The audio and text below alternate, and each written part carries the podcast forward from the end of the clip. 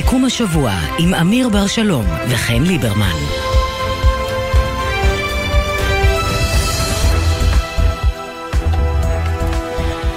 יום אחרי יום השיבוש הלאומי, איך אתה? משובש? לא, לא, אני חייב לומר לך, היה לי אתמול אסקפיזם נהדר. מה, אם תוריד את היד עוד מהפה... פעם, מה- אסקפיזם... לאמיר יש נטייה לשים את היד על הפה כשהוא מדבר? לא יודע, כן. לא יודע, זו תנועה לא רצונית. יכול להיות, לא כן. יודע, את יודעת. נטייה, נטייה. אה, מה האסקפיזם שלי היה אתמול? כן. אני אגיד לך. אני הייתי אתמול בסיום אה, קורס חובלים בחיל הים. וכשעברתי את שערי בסיס חיפה, אה, אני חייב לומר, היה פתאום שקט. וראיתי אנשים, וראיתי משפחות דתיות, דרוזיות, ישראליות, ימין, שמאל, גבוהים, נמוכים, אשכנזים, ספרדים. האמת שתכננתי לה- להתחיל את השיחה הזו אחרת. ואת את מרשה לי רגע לחזור רגע להתחלה, שנעשה רגע rewind? בטח. אז אני רוצה להקריא לך משהו, אני רגע אשים את המשקפיים כדי שאני אראה. אז ככה, זה מתחיל ככה. קניזו, שחר, תקווה, פורמן, בן זיגמי, בוזגלו, פלג, אברהם, זמיר, לוי, דיימונד, אברג'יל, דולב, בטט, בר, מלכה, נזרי, מלול. את יודעת מה זה? זה חלק מהשמות של בוגרי קורס חובלים אתמול. ואני עמדתי והסתכלתי שם ואמרתי, אני לא רוצה לכנות את האנשים בגינויים או במילים לא יפות. מי מדבר על ישראל הראשונה והשנייה? בואו תראו, תסתכלו, תסתכלו. זה, זה מי- כור היתוך, אין באמת- דבר כזה, אין דבר כזה. ואת יודעת מה? שאלת אותי איך ביליתי, הנה, זה היה האסקפיזם שלי. הסתכלתי ואמרתי, מסביב יום הסער ותראו איזה יופי פה. מצחיק שאירוע שנתניהו לא מגיע אליו, הרצוג אה, נושא נאום מאוד כואב באירוע הזה, בשבילך זה עדיין היה אסקפיזם. אגב, גם הרמטכ"ל נשא נאום כן. אה, נוקב בעניין הזה. אתה יודע, מי מדבר על ישראל הראשונה והשנייה? אנשים שיש להם את האינטרס אה, ללבות את המריבה הזאת, אבל אני באמת, אה, אני לא חושבת שעובדות יעזרו פה. כלומר, לא, לא ש- יעזור זה שהיית אתמול וראית ושמעת וראית כור היתוך במו עיניך, ועכשיו אתה יכול לבוא ולהעיד. עובדות לא עוזרות מול תיאוריה מחוררת כמו אותה תיאוריה של אבישי בן חיים. זה לא אמר- משהו שמעניין מישהו. כלומר, העובדות לא מעניינות אותו. אמרתי אסקפיזם, נכון? כן. זה בדיוק האסקפיזם. בסדר לברוח מהמציאות. טוב, גם לי יש הרבה דברים להגיד, אבל אתה יודע מה, יש גם חדשות קודם, יותר חשובות מה, מהדברים שלי יש להגיד, אז אני אשמור את זה אם מתישהו יהיה לנו זמן במהלך השעתיים הקרובות. יהיה, יהיה. אה, ההפגנות אתמול בתל אביב, בזמן שאתה עם האסקפיזם שלך, אה, מח"ש פתחה בבדיקת זריקות רימוני ההלם אתמול, ראינו סרטונים של אה, שוטרים זורקים אני רימוני בהלם הלם. ממה שראיתי. אנחנו כבר נדבר עם מפגין שהאוזן שלו נפגעה קשות בגלל אותו רימון הלם, כבר נהיה עם שחר מור. אבל אה, קודם כל, מח"ש פותחת בבדיקה של הדבר הזה. במקביל, מבין 78 העצורים אתמול נותר אחד מהם במעצר. אנה פינס, את מצטרפת אלינו. כן, אה, שלום לשניכם, ערב טוב. אז אה, באמת אה, המחלקה לחקירות שוטרים הודיעה במהלך היום שתפתח בחקירה בעקבות התנהלות אתמול של אחד מקציני המשטרה היותר בכירים שהיו שם בשטח, מאיר סוויסה, שתועד זורק רימון הלם לעבר מפגינים, אותו רימון שככל הנראה לפי התיעודים, כמובן שזה עוד לא נחקר עד הסוף, פגע בשחר איתו. תשוחחו בהמשך המשדר. באמת אה, השר אה, לביטחון לאומי בן גביר מיהר אה, לשגר הצהרה שהוא מגבה את הקצין ותקף את המחלקה לחקירות שוטרים. בן גביר אמר, המדיניות שלי היא לתת גיבוי מלא לשוטרים שבניגוד לאנשי מח"ש ממש לא יושבים בחדר ממוזג אלא נאלצים להתמודד עם האנרכיסטים. כך אה, השר לביטחון לאומי, אני בתור מי שהייתה שם אתמול, האלימות באמת הייתה קיצונית מאוד, בטח ביחס למה שהפגינו המפגינים לעבר המ- המשטרה. היו אה, האלימות, את מאוד- את מתכוונת לאלימות של השוטרים. כן, כן, אני יכולה להגיד אפילו מראייה אישית של שוטרים שהצליפו אה, במפגינים, בפרשים שהצליפו במפגינים אה, שעמדו לידם, שיידו את הרימוני האלה ממש לעבר אנשים בניגוד לנהלים, זה היה כאוס מוחלט. נגיד שנעצרו אה, בתל אביב ובכלל ברחבי הארץ אה, עשרות אה, מפגינים אתמול, מרביתם שוחררו כבר אתמול בערב, אתמול בלילה, אבל שלושה הובאו היום לדיוני הארכת מעצר, אחד בתל אביב, שניים בירושלים.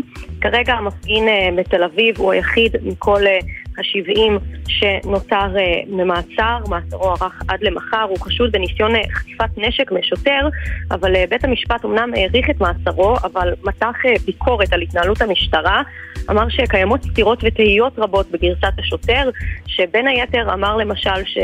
אולי אה, מדובר בטעות בזיהוי, שכן השוטר ציין בדוח שהמפגין אה, החשוד לבש חולצה חומה, והעצור הגיע לבית המשפט ולתחנת המשטרה עם חולצה אפורה קבועה מההפגנה, ככה שייתכן שמדובר בטעות בזיהוי והשופט האיץ במשטרה לקדם את החקירה כדי ללבן את העניין הזה. אבל כלומר, יכול להיות שיש טעות בזיהוי, אבל עדיין יש איזשהו מפגין שכן ניסה לגנוב לו את הנשק?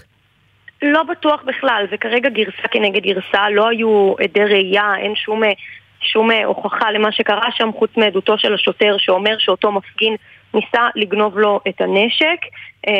אמ, באמת אה, זו עבירה שיש בה מסוכנות אה, אינהרנטית, מה שנקרא. עצם החשד בעבירה אה, מגדיר את הבן אדם כמסוכן, ולכן השופט החליט בשלב זה הארכת מעצר ראשונה, להאריך בפרק זמן מאוד מצומצם עד למחר. לכן יש חשד סביר שמצדיק את זה, אבל ייתכן שמדובר בטעות בזיהוי, ייתכן שהאירוע לא בדיוק קרה כמו שהשוטר תיאר, כרגע באמת הדברים בבדיקה, אבל זה העצור היחידי שעדיין במעצר. נגיד רק שחלק מהתנאים המקבילים ששוחררו תחתיהם שאר המפגינים, המשטרה דורשת מרבים מהם לא להגיע להפגנות בחמישה עשר הימים הקרובים. שניים מהמפגינים סרבו לתנאי, אה, והסוגיה הגיעה לפתח אה, בית משפט השלום בתל אביב.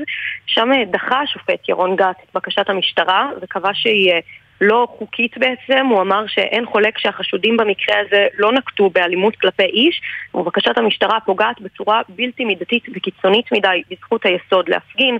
הוא בעצם אסר על המשטרה לא, לא, זה מעניין, זה מעניין מה, מה, מה, מה זה אומר לגבי אלה שכן חתמו.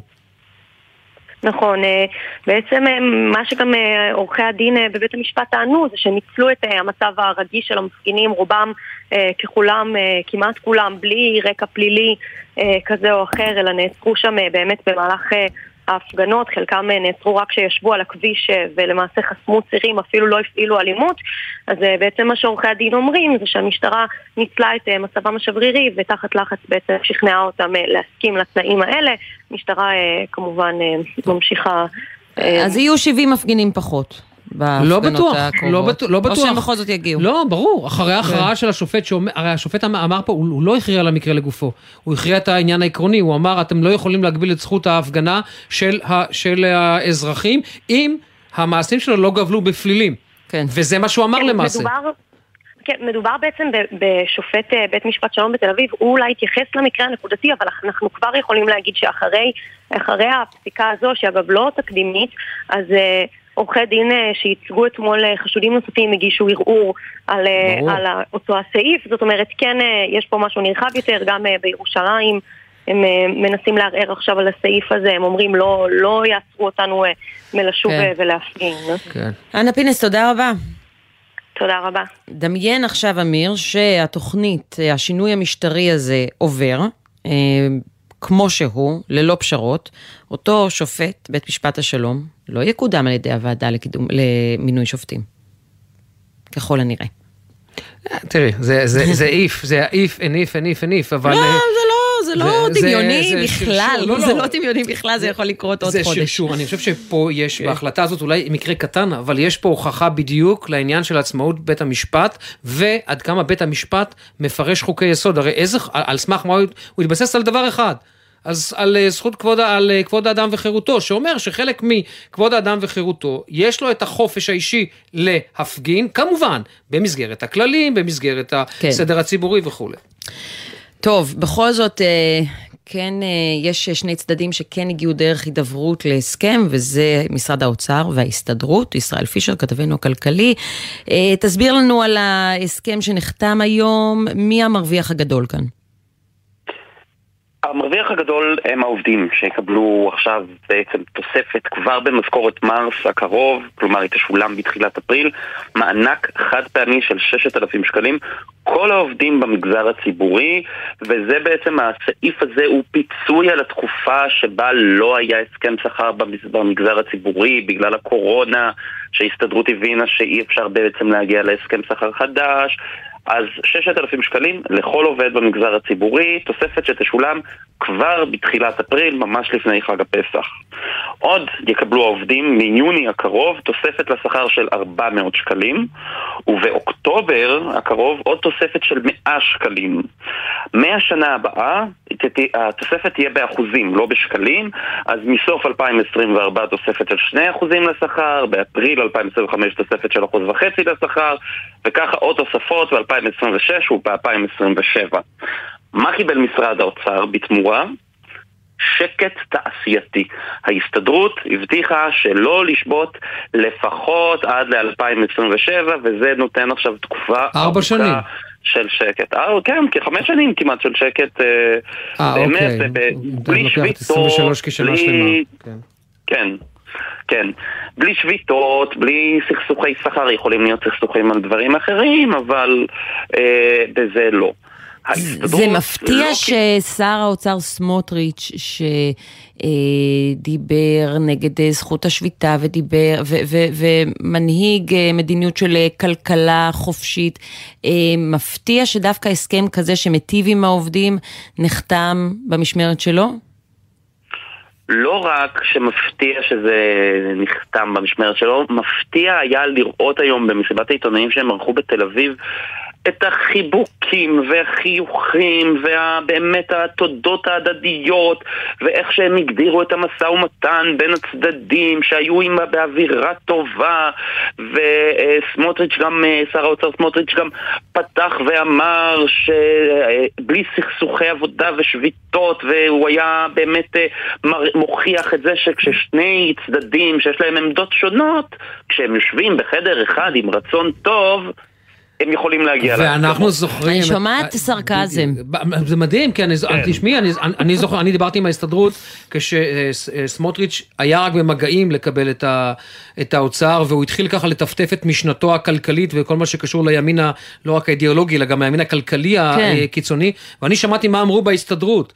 אם הוא רוצה מלחמה, הוא יקבל מלחמה, אז מי יתקפל פה? אני חושב ששר אה, האוצר סמוטריץ', אחרי חודשיים בתזכיר, אפילו קצת לפני, הוא הבין מהר מאוד שאין לו באמת כוח להילחם בהסתדרות, גם אם הוא שר אוצר, גם אם הוא יהיה שר אוצר מאוד חזק. אז if you can't beat them, join them. וגם יש אה, תוכנית לשינוי משטרי שצריך לקדם, אז יש לפחות גזרה אחת שכדאי מאוד להרגיע. לא רק שצריך לקדם, צריך שלא לעצבן את העובדים בתקופה הזו. כמובן שהשאלה הזו נשאלה. אה, במסיבת העיתונאים, גם את אה, ארנון בר דוד וגם את בצלאל. אגב, רק אני אעצור אותך. לרגע, הוא יהיה כאן עוד מעט, אנחנו, אה, התארח כאן ארנון בן דוד, יושב ראש ההסתדרות בעניין הזה, סליחה ישראל. אז אני אגיד לכם מה אמר אה, אה, סמוטריץ', הוא אמר מה פתאום, אני לא מבין, אה, אה, אין קשר אה, בין סוגיה לסוגיה, אה, אני מנהל כל סוגיה באופן עני- אה, ענייני עם חומת ברזל בין הסוגיות, והוא אמר שההסכם הזה פשוט טוב. אה, וזו בעצם הייתה ההתייחסות שלו לכך. גם ארנון בר דוד כמובן הכחיש את זה, אתם תכף אה, תשמעו ממנו בדיוק מה כן. הוא אמר, אבל- אה, לכאורה אין קשר בין הדברים. צריך גם להגיד בקשר לתקציב שהעלות של ההסכם הזה בשנתיים הקרובות היא 4 מיליארד אה, ו-300 מיליון שקלים, וזה כבר נספר בתקציב שאושר בממשלה. זאת אומרת, הסכום הזה שוריין. כלומר, הוא בבסיס, הוא בבסיס התקציב. הוא בבסיס, כן. הסכום הזה כבר משוריין וזה פחות או יותר מה שציפו לו. גם נגיד בנק ישראל בירך על ההסכם הזה מול ההסתדרות. תודה רבה. ישראל, אנחנו עוד מעט נהיה עם ארנון בר דוד, יושב ראש ההסתדרות. תודה רבה. עדכוני תנועה קודם. בחסות בוש, המציעה תנורים בנויים מסדרה 8 תוצרת גרמניה עם 5 שנות אחריות מלאה ב-199 שקלים. ברכישה מיבואן רשמי BSH, כפוף לתקנון. בחסות מלונות ורט, המציעים 15% הנחה על חופשת פסח במלונות ורט ירושלים, אילת ומלונות הרשת בתל אביב. כוכבית 3993, כפוף לתקנון. אנחנו עם אה, דיווחי התנועה עכשיו, כביש מספר 6 לצפון עמוס מכיוון מחלף נשרים עד מנהרות נילי, תאונה אירעה במחלף קסם, כביש מספר 66 לדרום, עמוס ממשמר העמק עד צומת מגידו, 45 דקות, כך מתזמנים בגלגלצ. בכביש מספר 444 לצפון, עמוס מאייל עד צור יצחק, 30 דקות.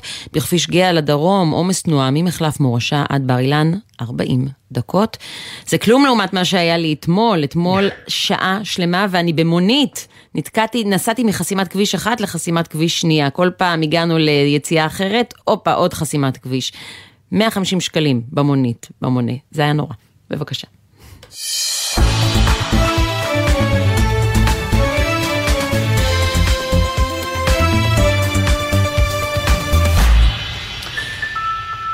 ועכשיו אנחנו עם שחר מו, המפגין אתמול, שהסרטון שלו מדמם אחרי שהוא נפגע מרימון הלם, זה סרטון שייזכר אה, מההפגנה אתמול. מה שלומך? תודה רבה, תודה רבה, ברוך השם, אני מרגיש טוב. יכולתי להרגיש הרבה יותר רע. במזל, אני נמצא איפה שאני ולא במקום. רגע, והאוזן? כי ראינו את הסרטון אתה מדמם. יותר מזה, אנשים מפיצים את הסרטון וכותבים, הוא איבד את האוזן שלו. כלומר, זה מה שאנשים חושבים שקרה לך. אני באמת סקרנית לשמוע מה שלומך. אז אה, קודם כל, אה, את יודעת, כמו שאבא שלי נוהג להגיד, אוזן יש לך שתיים.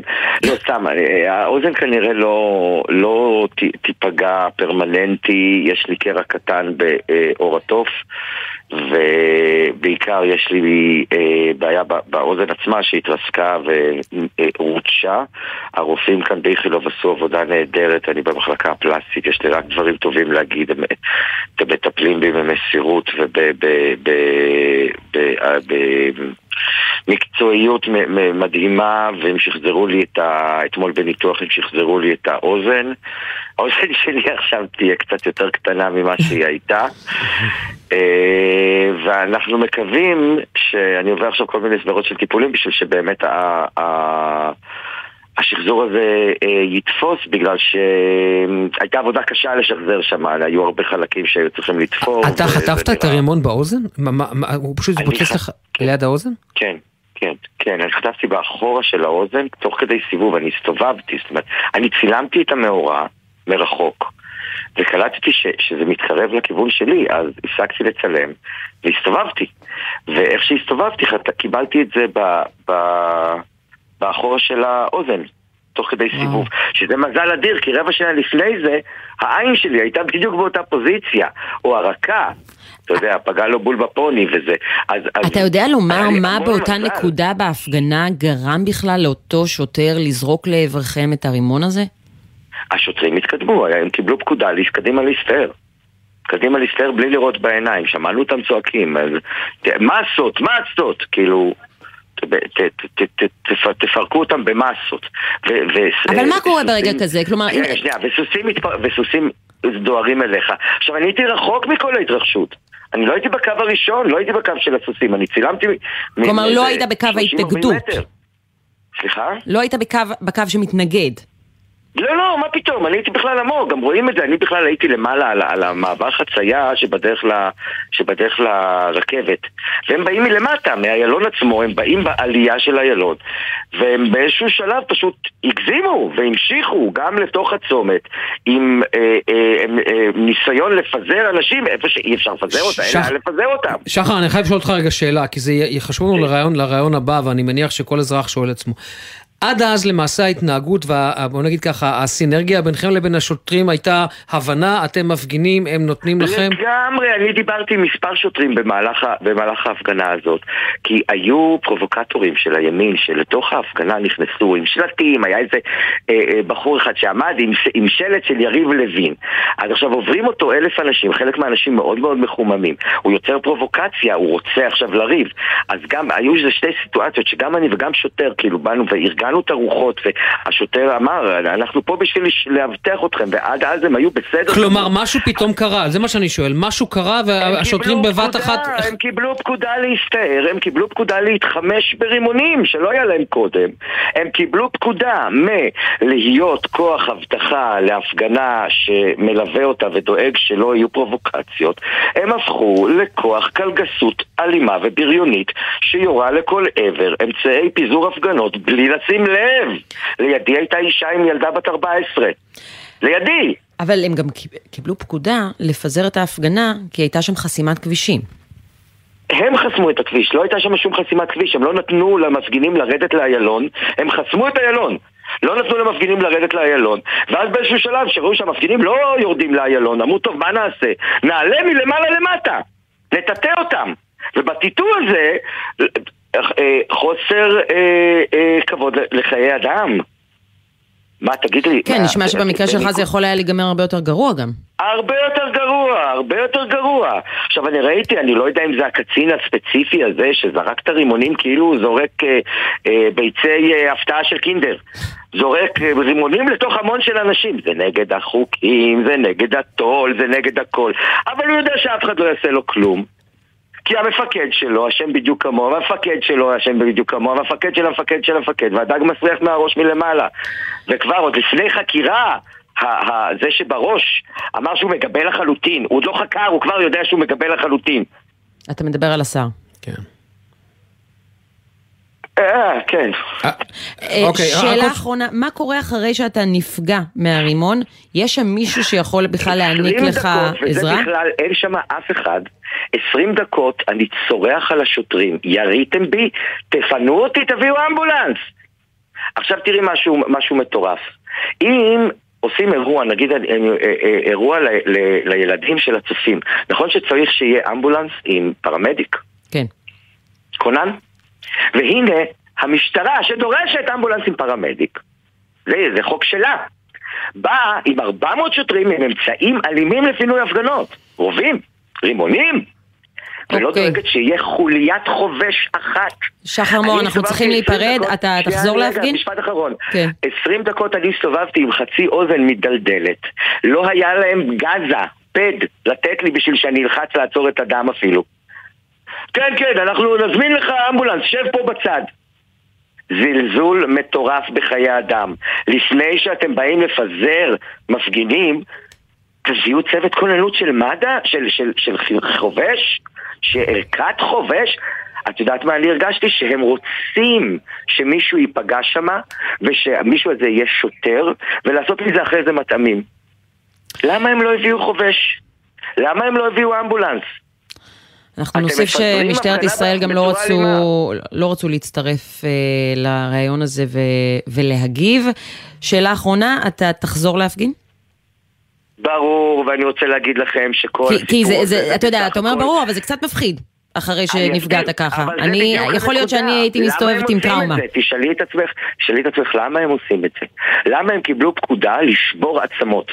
למה השבוע הם הביאו מכתזיות ורימונים כן. ופרשים ששבוע שעבר לא היה ולפני שבועיים לא היה ולפני שלושה שבועות? בגלל שהם רצו להסלים. למה להסלים? כדי שהמעגל שה, של התומכים בהפגנות משבוע לשבוע לא יתרחב. בדיוק שיגידו מה שאת אומרת. זה מפחיד הפגנה. אנשים נפצעים בהפגנה. אז אני אומר לכם, זה בדיוק אוקיי, מה שחר. שהם רצו. שחר מור, תודה שחר, רבה תודה. לך. אני מודה נ... לכם מאוד. תודה, תודה אנחנו ננסה אה... להבין עוד. כותבת לי עכשיו מישהי שהייתה כן. שם חברה שאני מכיר אותה טוב מאוד, רופאה, בכירה. כותבת לי, הייתי שם והוא מתאר את המצב אחד לאחד לאשורו. זה מה שקרה, השוטרים היו בבת אחת, החלו להסתער. אוקיי. שלום אה, לניצב בדימוס יוסי סדבון, לשעבר מפקד מחוז תל אביב וראש אגף החקירות במשטרה. שלום, בוקר טוב לכם, אה, ערב טוב לכם. אתה שומע את הדברים של אה, אותו מפגין שנפגע מרימון הלם ואיך שהוא מתאר את הדברים, זה, נש... זה מסתדר לך עם איך שמשטרה אמורה לפעול באירועים כאלה? אבל לא הייתי במקום, אני לא יודע, אבל בהחלט הנושא הזה ראוי לבדיקה. אה, מי נתן את ההוראה, אם נקטו באמצעי הזהירות הנדרשים כדי למנוע פגיעה, האם היה שימוש מופרז בכוח. כל הדברים האלה חייבים בדיקה. אני שומע שגם מח"ש נכנס לתמונה. אני מניח שהדברים האלה ייבחנו עד תום. אני חייב אבל להבין, אה, ניצב אה, בדימוס אה, סדבון, אני חייב להבין את שרשרת הפיקוד, כי זה חשוב. מי מקבל החלטה לצורך העניין לעבור משלב של הכלה לשלב של הדיפה? זה מקבל את זה המפקד בשטח, מקבל את זה מפקד המחוז, מקבל את זה השר. בעיקרון, בעיקרון הסמכות, לא, השר בשום פנים ואופן אסור לו להתערב בדברים האלה. אה, מי שאמור לעשות את הנושא הזה זה מפקד המחוז, הוא צריך לתת את ההוראות. אם יש מפקד בשטח ומפקד המחוז לא נמצא, הוא מקבל את ההנחיות ממנו. מפכ"ל? מפכ"ל ודאי, מפכ"ל, המפקד העליון. מפכ"ל יכול לתת הוראה למפקד המחוז, אני עכשיו, עכשיו, סליחה על, ה, על השפה, על השפה, אבל uh, כנס בהם? Uh, זה, זה לא הולך ככה. כל מקרה לגופו, אתה לא נכנס באף אחד, אלא אם כן יש התנגדות למעצר בכוח או התנגדות לשוטר. ובעניין הזה, זה הדברים הם, חד, הם ברורים. אתה צריך להודיע על התקהלות בלתי חוקית, אתה צריך לתת להם זמן להתפזר, אתה צריך להתריע בפניהם שאם הם לא יתפזרו אתה תפעיל נגדם כוח, ורק אז להשתמש בכוח המינימלי האפשרי בנסיבות העניין. אבל כשאנחנו שומעים בחור בשם, אה, את אותו שחר, שהוא בכלל לא היה בקו, נגיד שכן הייתה התנגדות אה, לפיזור, הוא בכלל לא היה בקו שהתנגד, הוא היה רחוק יותר, הוא תיעד את הרגעים האלה, והוא זה שקיבל את הרימון. זה הגיוני? אה, אה, זה... אני לא יודע, אני לא הייתי במקום, אני לא בדקתי את זה. לא, נגיד שהדברים שהוא מתאר הם מדויקים. אם הם מדויקים, אז אה, לכאורה זה לא היה בסדר. עכשיו, איך נוכחות של השר בחפ"ק יכולה בכל זאת להשפיע על ההתנהלות של האירוע? היא לא צריכה, השר רשאי להגיע... אני יודעת שהיא לא צריכה, אבל אני מדברת רגע לא. לא על התקנות, לא על הכללים, אלא בסוף על העניין הכי טבעי שיש. השר נמצא שם, השר נוכח, ו... והשרשרת הפיקודית רוצה כן, אולי לשדר איזה שהם מסרים לאותו שר. אה, תראי, זה לא מקצועי מה שאת אומרת, ואני מאוד מקווה שזה לא קרה. שמשטרת ישראל תפעיל אך ורק את שיקול הדעת המקצועי, ודאי שלא תאכוף אה, יד קשה כלפי הפגנות שהן אינן מוצאות חן בעיני השר, משום שזה נגד המדיניות שלו. או נגד הממשלה שהוא מייצג אותה. כן, אבל אתה יודע, אתה לא, חי, אתה לא חי בחלל ובוואקום. אתה יודע הרי שטוב מאוד שהשר והמפכ"ל אה, לצורך העניין עלו על מסלול התנגשות בכל מה שקשור להתנהלות בירושלים, אז למה שזה לא יקרה גם כאן? תראו, אני, אני לא רוצה להשיב, לא בשם המפכ"ל ולא בשם אה, השר. אה, תשאלו אותם מה היה. אני, ממה שאני קיבלתי סקירה מאנשים שהיו ב... ביקור של השר בתל אביב, הוא היה עשר דקות בחפ"ק, קיבל סקירה והלך. זה מה שאמרו לי שהיה. אני שוב מנסה להבין לא? מהו הרגע שבו ניתנת הפקודה לזרוק רימוני הלם. הרי אנחנו יודעים שזה קורה בהפגנות, זה פשוט אה, לא קורה בדרך כלל בהפגנות של הציבור הספציפי הזה. אז אני מנסה להבין מה כן מצדיק פעילות כזאת. הכל תלוי בהתנהגות של אותם אנשים. אם הם שומרים על החוק ושומרים על הסיכומים עם המשטרה ולא אה, חורגים מההנחיות, אז צריך להגן עליהם וצריך לשמור עליהם שימחו אה, ככל העולה על רוחם, וזה בסדר גמור. אבל אם יש התנהגות פרועה וחסימות צירים מרכזיים ועוטפים גדרות משטרה על שוטרים ושוברים יד של שוטר ושוטר נכנס אה, לאשפוז בבית חולים. אבל תראה, נכון שלא היית שם אתמול, אבל בכל זאת ראית את התמונות, וכן היה יום של שיבוש, וכן היה ניסיונות לחסום כבישים, וכן היו חסימות כבישים. כלומר, יכול להיות שמשהו בהתנהגות של המפגינים אתמול גם הוביל לתגובות האלה. אה, בהחלט, אני מאמין שהשוטרים... אה, אין להם שום דבר נגד המפגינים, הם פועלים רק על פי הסמכויות שלהם, על פי דין. זה הכל, אני מקווה שאכן כך זה היה. הנושא הזה יתוקר מבצעית.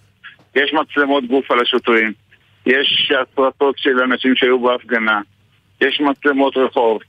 יבדקו את הנקודות, כולל תחקיר מבצעי מעמיק. ניצב בדימוס יוסי סדבון, לשעבר מפקד מחוז תל אביב, תודה רבה. תודה רבה לכם. אנחנו יוצאים להפסקה קצרצרה של תשדירים, נשוב מיד אחר כך.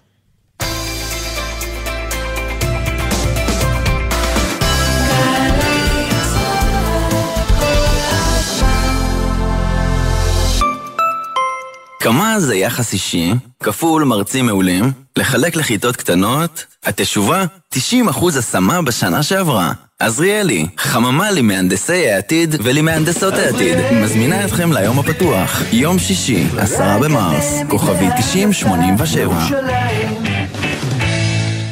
תחפושות? יש. הופעות? יש. חוויה של פעם בפורים? יש. יש סיבה לחגוג פורים בירושלים. חוגגים פורים בבירה בשבוע מקפיץ. תחפושות, מסיבות, הרקדות, הצגות, מופעי סטנדאפ, מסיבת רחוב צבעונית. אירועים לכל הגילים בכל רחבי ירושלים. בשכונות, במוסדות התרבות ובמוקדים מרכזיים ברחבי העיר. בואו ליהנות עם כל המשפחה בחוויית פורים שמחה בירושלים. פרטים נוספים באתר עיריית ירושלים.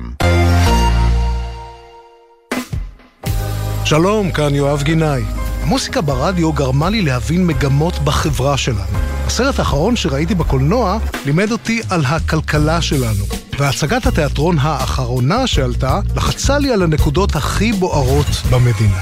כי זוהי תרבות, המראה הכי חדה לחיים שלנו. ולכן, בכל שישי בבוקר אני שואל, מה יהיה בתרבות? מה יהיה עם יואב גינאי? מחר, תשע בבוקר, גלי צה"ל. עכשיו בגלי צה"ל, אמיר בר שלום וחן ליברמן. את מכירה את המשפט איסטרא בלגינה קיש קיש קריא? כן. יפה. אפשר לתאר את זה כך, נכון? את ה... אה, איך סמוטריץ' נכנס למשא ומתן עם ההסתדרות. ואיך הוא יוצא מהמשא ומתן עם ההסתדרות. שלום, אה, שלום ליושב ראש ההסתדרות ארנון בר דוד. שלום, ערב טוב. אתה מסכים לאיסטרא בלגינה? לא, במקרה הזה זה לא מתאר את אה, מה שקורה. אבל הייתה דריכות כשסמוטריץ' מונה לשר האוצר, נכון? אנחנו ביום חג. ובואו נתייחס לזה ברצינות. אז אני שואלת כמה יום החג הזה מפתיע גם אותך, כי אני מודה שהוא מפתיע הרבה אנשים שחשבו שהמאבק בין ההסתדרות לאוצר יהיה קשה יותר מרגע שהשר סמוטריץ', עם המדיניות הכלכלית, הימין הכלכלי שלו, נכנס למשרד. אז אה, באמת עצם העובדה ש... שר האוצר ואני ישבנו היום סביב שולחן אחד במסיבת עיתונאים, חתמנו על שני הסכמים. לא על הסכם אחד, הסכם מסגרת במשק והסכם הסייעות. יש בזה משהו אה, מאוד סמלי, שאפשר במדינת ישראל לעשות את זה אחרת. שלא אה, התדמיות של האנשים הם בדיוק כמו שהם, וכל אחד אה, מאיתנו באמת נכנס עם תדמית כזאת או אחרת אחד על השני, ותוך כדי אה, תנועה אני חושב שגילינו שאפשר לעבוד ביחד לטובת העובדים, לטובת המשק בישראל. אבל זה לא עניין של תדמית, זה עניין של משנה כלכלית, זה עניין של אידיאולוגיה כלכלית, זה עניין של שר אוצר שדיבר נגד זכות השביתה. אז בגלל זה אני שואלת מה השתנה. את זה תשאלי אותו. אני יכול להגיד לך שגם אני נכנסתי ו... וגם קידמתי אותו לא בברכות. קיבלתי שר אוצר לא פשוט, אבל מצאתי אדם שאפשר לדבר איתו.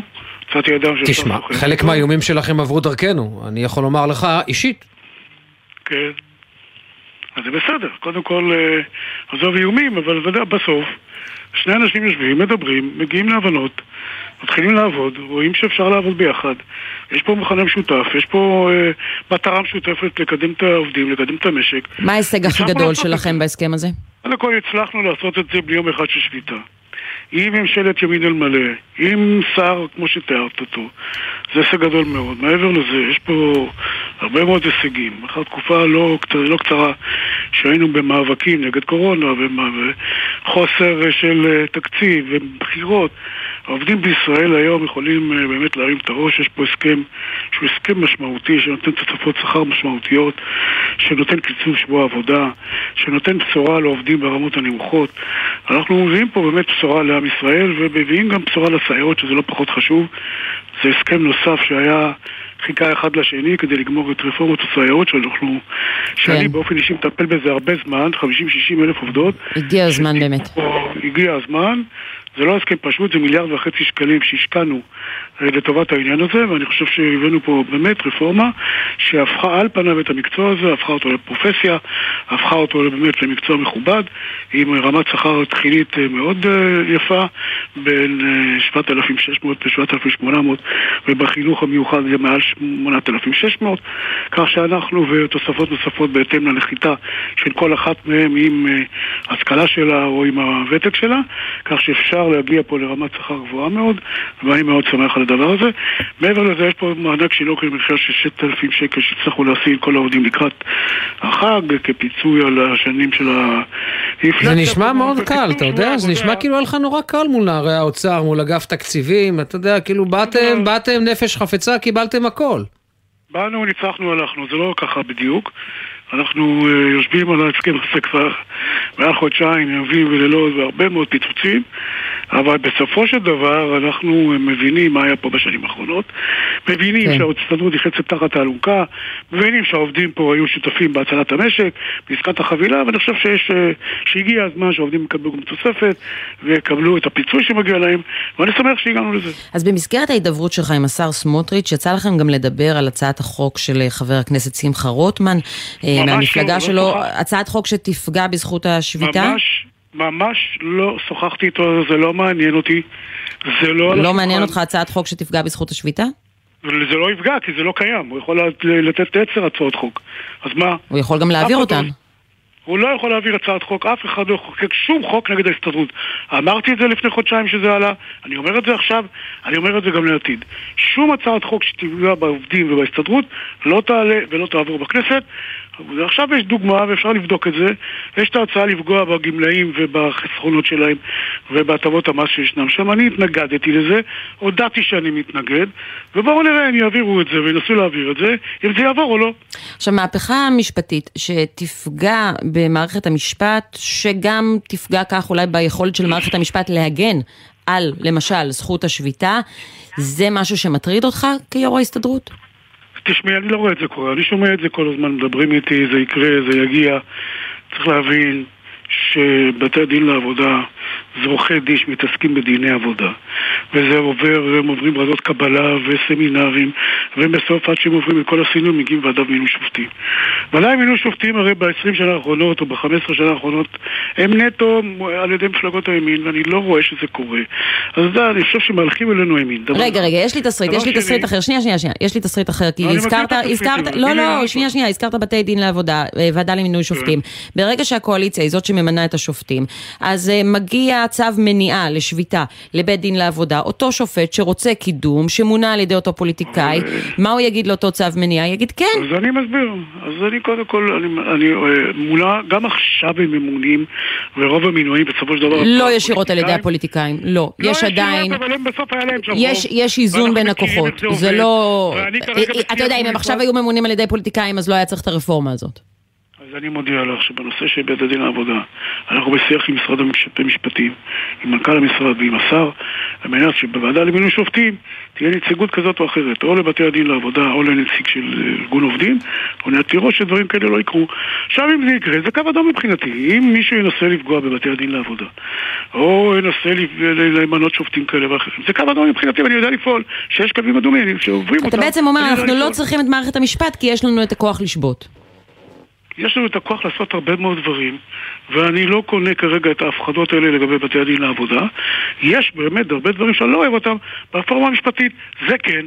ואני אעשה עכשיו כל מאמץ על מנת לנסות לאחד בין השורות ולנסות להוריד ולרדד את כל מה שעולה על הפרק עכשיו. דיברת, מתי דיברת לאחרונה עם ראש הממשלה? כי בין הדברים שלך אני מבין שאתה חלק מאל גורמים שמנסים לגש, לגשר בעניין הרפורמה? בהחלט. שוחחתי עם הנשיא, שוחחתי עם ראש הממשלה, אני משוחח עם משרד המשפטים, אני מנסה.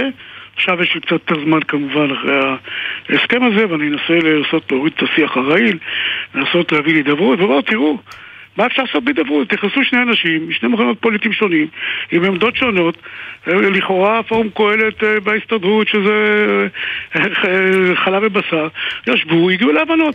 אפשר לשבת עם כל אחד ואפשר להגיע להבנות. במגעים, ארנון, במגעים שאתה מעורב בהם, ולפי מה שאתה אומר אתה מעורב די עמוק, במגעים שאתה מעורב בהם, יש מאחורי הקלעים איזושהי התרחשות שכן יכולה להביא את הצדדים מבלי שאלה מקפיאים לגמרי את החקיקה ואלה ממשיכים אני את לא ה... להגיע, אני לא יכול, אני, זה לא מגיע לשם. יש, יש הידברות, יש מעגלים של שיחות.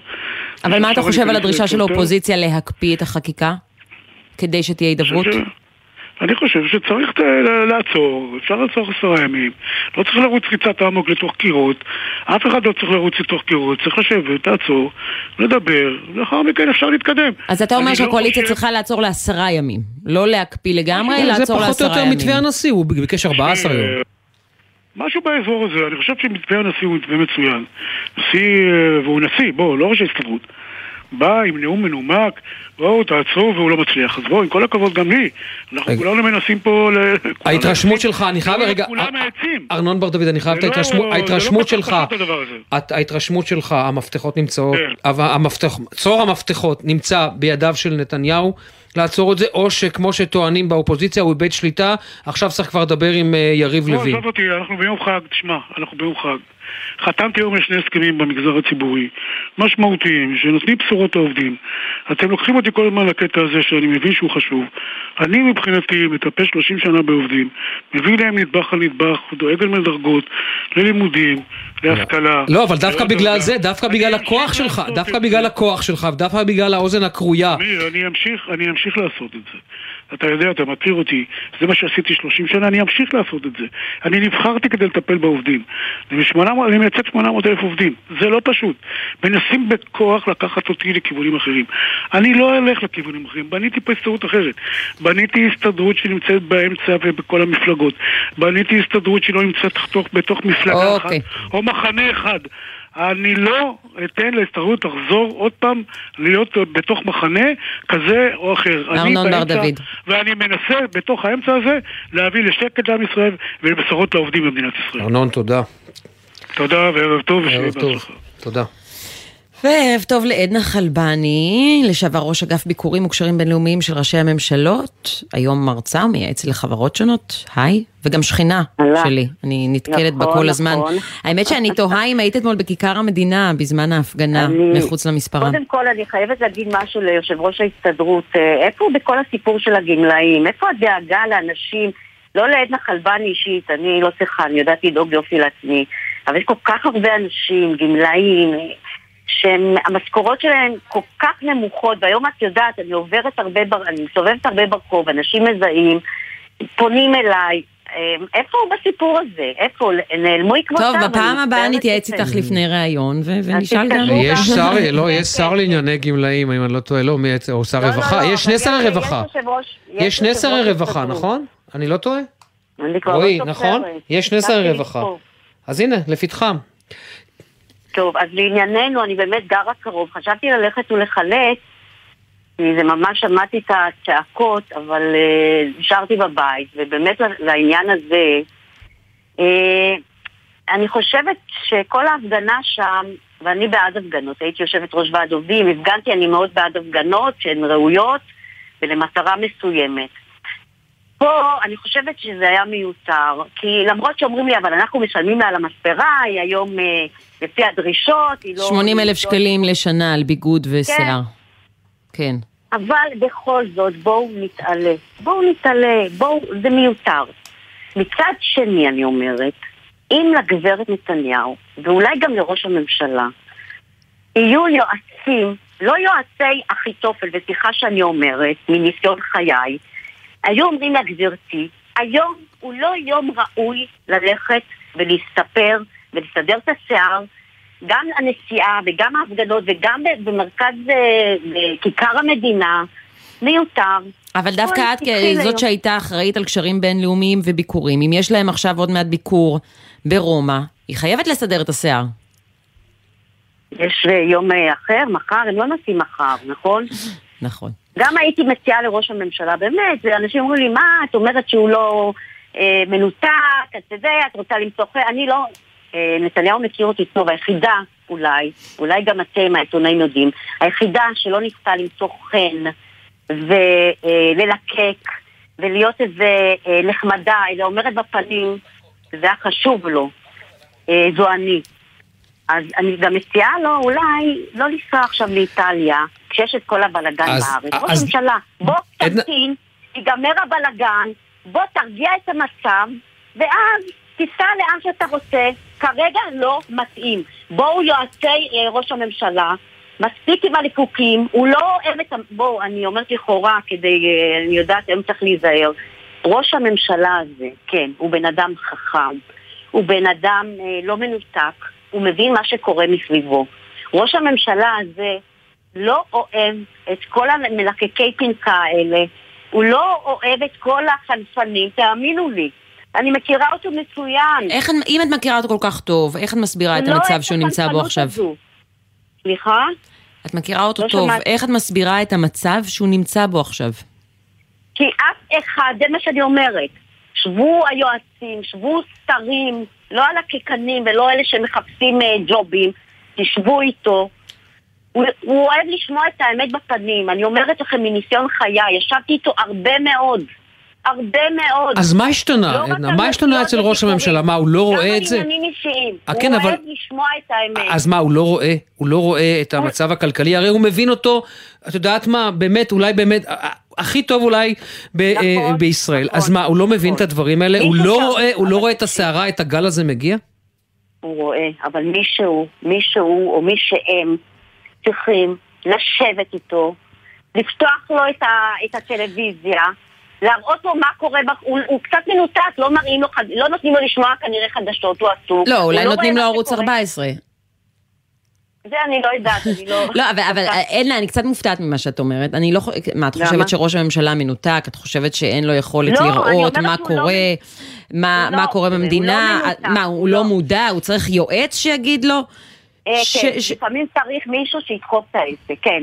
כן, מניסיון חיי אני אומרת לכם. אבל אולי הוא אחראי לזה שהוא הקיף את עצמו ביועצים. שלא מייעצים לו, אלא רק שעושים את דברו. אולי, אולי הוא בסוף הוביל את עצמו אומרת, למצב הזה. בגלל זה אולי הוא צריך אנשים שיבואו ויראו לו את האמת, יפתחו לו טלוויזיה, יגידו לו, אדוני ראש הממשלה, בוא תראה מה קורה ברחובות. תפתחו את החלונות שלו, תשמע מה קורה בחוץ. בח... כי באמת, אני אומרת, הוא בן אדם חכם, הוא מבין. לעתים ראש ממשלה סגור ב... ב... בקו... ב... בתוך האקברים שלו, ולא כל כך מודע למה שקורה בחוץ. אז שבו איתו. יכול להיות שהוא מודע למה לו. שקורה בחוץ, ומבחינתו זה מחיר שאפשר לשלם על התוכנית שהוא רוצה להעביר?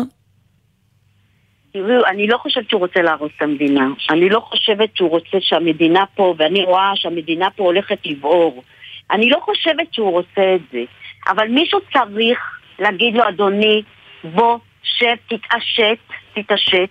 כי יש מסביבו, יש מסביבו, ולפעמים המעטפת מסביב, הקיצוניים האלה, שעוטפים אותו, ושמלבים את האווירה, ושבאמת קצת, קצת אה, אה, מנסים אה, לש, ל, לגרום לו ש, שככה לא יראה כל כך מה שקורה, ואני אני ישבתי שם שנים, אתם יודעים, אנשים לפעמים מנסים לנתק, למרות שבאמת הוא בן אדם מאוד חכם, הוא בן אדם שמבין, בגלל זה אני אומרת לשבת איתו, לדבר איתו, ברחל בתך הקטנה, אדוני, תראה, המדינה על סף תהום.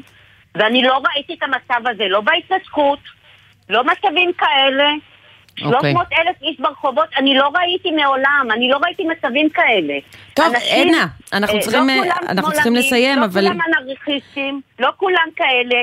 יש לנו אנשים טובים, גם כן. אנשים מהליכוד שיוצאים להפגנות האלה. אנשים שאני מכירה אז שהצביעו יש לך, לימין. יש לך את הטלפון שלו, נכון? אז אני פונה אליו, לא דרך התקשורת, עם כל הכבוד וההערכה שיש לי, ויש לי הרבה כבוד אליכם. אני חושבת באמת, אם הוא יקרא לי, אם הוא יקרא לי, אני אשמח לשבת איתו, לשים לו את הדברים על השולחן. הוא תמיד הקשיב לי, האמת הוא באמת תמיד הקשיב, קיבל הרבה עצות שלי, היה באמת בסדר גמור, ואני חושבת, אם הוא יזמין אותי אני אעדכן אתכם, ואני אגיע, ואני אשב איתו, ואני אסביר לו אולי, לא כמו ה- האלה שעוטפים אותו ושמנסים אה, אה, אה, ללבות את המצב במקום להרגיע, אני אוקיי. אסביר לו בארבע עיניים מה קורה במדינה. עדנה חלבני. תודה רבה. תודה. תודה רבה לכם, תודה. ועכשיו מצטרף אלינו מצומת תפוח, חבר הכנסת אה, צבי סוכות, עוצמה... אה, לא, לא עוצמה יהודית. לא- לא עוצמה, הציונות הדתית, ברור, ברור, ברור. אני, כתבו לי ואני מיד הבנתי שכתבו לא נכון. אה, אנחנו מכירים את התהום שנפערה בינך לבין אה, בן גביר. שלום, שלום חבר הכנסת צבי סוכות, נתחיל מההתחלה. שלום, שלום. אה, קודם כל, מה אתה עושה בצומת תפוח? אני שומע ברקע... כאן בעצרת תמיכה באביתר. יש כאן אה, כמה מאות אה, מתיישבים שהגיעו אה, כדי לתמוך בזה שאנחנו רוצים שיקימו את אביתר. הממשלה תקיים את המתווה עם הממשלה הקודמת.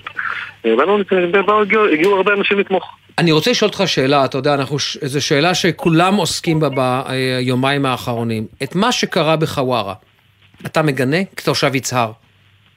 כן, בוודאי, בכל, בכל שידור נראה לי בשבוע האחרון. תראה, אנחנו יש לנו מדינה, ממשלה, צבא, שב"כ, משטרה, הם תפקידם אה, לטפל באויב, לשמור על הביטחון, ובטח לא תפקידם של אנשים פרטיים. אני חושב שזו עמדה מאוד חד משמעית, ואגב, חשוב שהיא נאמרת. אז האם זה דומה למה שאתמול אומר השר סמוטריץ'? אני חושב שצריך למחוק את חווארה, אבל הצבא צריך לעשות את זה, המדינה, לא האזרחים? תראי, אה, ניתן להעביר את עצמו בערב לגבי הלמחוק, אבל אני חושב שלגבי כפר חווארה זה באמת מקום של... אה, מקום תומך טרור. לפני חודשיים היה שם בבית הספר אה, טקס גדול עם כל הילדים הצטלמו עם תמונות של המחבלים של גובה האריות, אה, ביחד עם ראשי הכפר. אז מה זה אומר? שלי זרקו עלינו אבנים לפני כמה זמן. אני חושב שזה כפר של תומכי טרור, כפר מאוד בעייתי. מי שצריך לטפל בו זה- זו המדינה. אבל, אבל איך אמורים לטפל באותם ילדים שאמרת. שהחזיקו תמונות של אה, מחבלים? הילדים כלומר, לא אשמים, ה- הילדים לא אשמים, מישהו, מישהו מחנך אותם לדבר הזה. מי שמחנך אותם אלו המבוגרים, אלו ראשי הכפר, אלו הרשות הפלסטינית שמודדת את ההסתה הזו. בהם צריך לטפל, ואת זה אנחנו, אנחנו, אנחנו עושים. אנחנו נדבר עוד מעט על הצעת אה, חוק שלך שקשורה לנושא הזה, אבל היום אתה מקים לשכה פרלמנטרית במאחז אביתר, אה, ובעצם בגלל שיש לך חסינות פרלמנטרית, אז אי אפשר לפנות אותך, למרות שאמורים לפנות אותך, אבל אי אפשר, נכון? תראי, אה, מה שקרה שם הוא בעיניי פשוט חרפה, ואני אסביר למה. כי אני תיאמתי את הדבר הזה מראש. אני אתמול פניתי אה, לצבא. ואמרתי להם, אני רוצה להגיע מחר ללשכה, אמרו, אה, לפתוח לשכה באביתר, אמרו לי אין בעיה, תגיע עם עוזר אחד, ואתה יכול להיכנס, הכל בסדר. היום כשאני מגיע, ממש בתוך הדקות, אחרי שנתנו לי להיכנס אמנם, הקמנו את הלשכה, אבל פתאום בתוך דקות החליטו שמפרקים אותה. אה, זה חרפה, אני בהחלט אה, דורש תשובות על הדבר הזה. מי השר הממונה, סמוטריץ' או גלנט? אני לא מצליחה כבר לעקוב. לא, זה, לא, זה, לא, לא ברמת השר. לא, ברור שלא השר קיבל את ההחלטה, אבל אם זה עולה לדרגת השר, לאיזה שר זה מגיע? אבל אם זה עולה לדרגת השר, לאיזה שר זה מגיע? לא, זה, זה ראש שר הביטחון, בגלל שבסוף מי שמוביל את כוחות, את כוחות צה"ל זה שר הביטחון, מי שמאשר התיישבות או לא מאשר התיישבות זה, סמוטריץ'. אבל אה, מי, ש... מי שבסוף יכול לפרק את הגזיבו זה באירוע הזה, זה לא עניין של אה, אישור לבינוי או לא בינוי. אני מבינה שהביאו גדוד שלם של חיילים שבעצם צריכים לאבטח אותך. 500 חיילים היו שם היום? ממש לא, ממש לא, תראי, זה, זה כאילו, באמת, פשוט fake news, fake news. יש, אה, יש הרבה מאוד כוחות צבא שנמצאים כאן אה, בגלל מרדף על אחרי המחבל. הם נמצאים פה כבר כמה ימים. אז על הדרך הם גם יאבטחו את הלשכה שלך לא, שם? הם, הם לא התעסקו, לא, הם לא התעסקו איתי בכלל. ממש לא התעסקו איתי. אני הגעתי לשם, שתבינו את הסיטואציה. הגדוד הזה היה שם, אגב, רובו בכלל עזב הבוקר את אה, אביתר, הם עברו למקום אחר. אבל אה, כשאני הגעתי לשם, ראיתי שם, התעסקו איתי אולי ארבעה, חמישה מג"בניקים באו, כאילו המפקד שלהם אמר, תשמע, אה, קיבלנו הוראה לפרק לך את הגזיבו, אוקיי. אה, בסוף אה, נראה, נראה מה אנחנו עושים לדבר הזה, אבל זה פשוט fake news שהופץ בכל מיני מקומות, כאילו אה, איזה גדוד אה, לשמור עליי, לא היה ולא נברא. חבר הכנסת סוכות, אה, אתה מדבר על אביתר כל הזמן. אביתר, עד כמה שאני זוכר, לא נכלל בתשעת המאחזים שאושרו, ובטח ובטח לא בתוכנית הגדולה של 9,500 יחידות דיור, שאחרי שני האישורים האלה, ישראל התחייבה במשך חצי שנה לא לעלות לקרקע עם מאחזים אה, חדשים ולא לאשר עוד יחידות דיור. כלומר, הממשלה לא עומדת לקיים את ההסכם הקואליציוני מול הציונות הדתית. תראה, ראש הממשלה בעצמו אה, הכחיש את ההתחייבות הזו. אה, אתה יודע... לא, הוא לא הכחיש. לא, לא, לא, לא, לא. לא צבי. צבי, אנחנו מכירים מספיק שנים, נכון? אנחנו מכירים מספיק שנים. בוא, בוא, בוא, בוא לא ניתמם. מה שראש הממשלה אמר, ראש הממשלה אמר הוא ש... גם אמר שהוא היה באופוזיציה לא, בזמן הוא ההתנתקות. הסתמך, לא, הוא הסתמך על התשעה מאחזים ו-9,500 יחידות דיור. הוא אמר, לא, הוא אמר לא. תהיה הקפאת בנייה. עכשיו, אני אגיד לך, אתה יודע מה, אז- אז אני, בוא, בוא, בוא נשים את זה בצורה ברורה, בסוף אנחנו בממשלה. אם תהיה הקפאת בנייה, אנחנו לא ניתן לזה לקרות. נקודה, אנחנו לא בממשלה, בשביל שתהיה... מה זה אומר לא ניתן לזה לקרות? מה זה לא נותן לזה לקרות? יש לנו בלי סוף כלים. תראו, קודם כל, בממשלת ימין, אה, שבעיניי סוג של נס קמה בצורה הזו, אנחנו מחויבים אה, לקיים אותה כמה שיותר. אבל בסוף אנחנו שותפים מאוד מרכזיים בקואליציה, אה, ויש לנו הרבה כוח בממשלה, אנחנו לא ניתן הקפאת בנייה, אין, אין מצב כזה. בטח לא, אנחנו אחרי שנים שלא היו פה, לא כלומר, לא, אוקיי, אוקיי, לשיטתך, רק רגע, לשיטתך, כלומר, אתם הולכים בשבוע הבא, בשבוע הבא בטח לא, כי זה פורים ואתם חוגגים וכולם חוגגים, אני לא יודע אם הכנסת עובדת. עובדת או לא, או הממשלה. כלומר, אחרי פורים אתם הולכים לדרוש להכשיר עוד מאחזים, או לחילופין לא לאשר עוד יחידות בנייה? אני לא אקבע לך את הלו"ז, כי אני לא יודע מה הלו"ז. יש אה, בסוף, אתה יודע, גורמי תכנון שבאים ומתכננים ומחליטים מתי ומה. אוקיי. אבל אם תהיה הקפאת בנייה רשמית, זה משהו שאנחנו לא נוכל בשום פנים אה, להסכים לו. בקצרה, אני רוצה לדבר על הצעת החוק הראשונה שלך. אה, קנס כספי גבוה למסיתים לטרור. כל מי שיתלה תמונת מחבל, יניף דגל או סמל של ארגון טרור, ייכנס בסכום גבוה מאוד. זה כולל גם תמונות בסלון של מחבלים יהודים? אה, זה לא כולל תמונות בסלון, למרות הרפרנס שאתם מנסים, אבל לא, כל מי שיצא תמונה גם של מחבל יהודי, בוודאי אה, בפומבי, ברשתות, אה, זה כולל בהחלט. אה, כלומר בסלון זה בסדר. מי תראה, אנחנו בכלל, ככלל, מדינת ישראל לא אוכפת את עבירת הסתה, מה שקורה לבן אדם בתוך הבית שלו, בתוך הסלון שלו, כי בסוף אנחנו, יש פה איזשהו מנעד שהמדינה לא מתעסקת איתו. אנחנו לא ניתן קנס לבן אדם שעשה משהו בסלון. אז בן גביר יכול להחזיר את התמונה, בקיצור. לפי החוק הזה. מבחינת צבי סוכות, זה לא זאת לא המפלגה. צבי, אני חייב לשאול אותך עוד שאלה. אתה לא חושש, אה, אתה יודע, להגיד את מה שאמרת עכשיו על חווארה והגינוי שלך ולחזור ליצהר? תראה, יש אנשים שחושבים אחרת ממני. אה, וזה בסדר. קיבלת כתף קרה ביצהר? אנחנו, יש אנשים שכועסים על הדברים האלה, כן. אה, אבל בסדר, אני חושב שזה תפקידנו כמנהיגי ציבור. שוב, קודם כל, ודאי שאנחנו מזועזעים מה שקרה בחווארה מהפיגוע קודם כל, אני חושב שגם זה יצא מפרופורציות העיסוק הזה ומה שהיהודים עשו, אבל בלי קשר לזה. אני חושב שאנחנו תפקידנו כמנהיגי ציבור, באמת להגיד את הדברים האלה בצורה ברורה. יש לנו דקה עד לסוף השעה. מה החלום שלך לא, למדינת ישראל, נגיד עשר שנים, עשור מעכשיו? מה החזון? שיהודים יוכלו לגור אה, איפה שהם רוצים. שיהיה ביטחון לאזרחי ישראל. אה, אוקיי, בסדר. זה, זה נשמע נחמד. איפה שהם כן. רוצים. צבי סוכות, חבר הכנסת צבי סוכות, מהציונות הדתית, תודה רבה, צבי. תודה, תודה. תודה, ערב טוב. כן. יהודים יוכלו לגור איפה שהם רוצים. אתה יודע, זה נשמע אוטופי, אבל uh, בהתחשב במצב שבו אנחנו נמצאים, תראי. יש מחיר לאוטופיה כזאת. כן, אבל אני רוצה להתייחס לחלק אחר של צבי סוכות. צבי סוכות אמר עכשיו דברים מאוד אמיצים למי שגר ביצהר. מאוד אמיצים. אוקיי. לא ברור מאליו. בסדר, טוב, אנחנו נחזור לפה אחרי חדשות השעה שש. אה, נדבר על דירוג האשראי של ישראל, על ביקור שר החוץ של ליטא בישראל, ו... זה קשור לאיראן, זה, זה קשור אליי, לא אליי. זה, זה אני. נשתמע. נשתמע.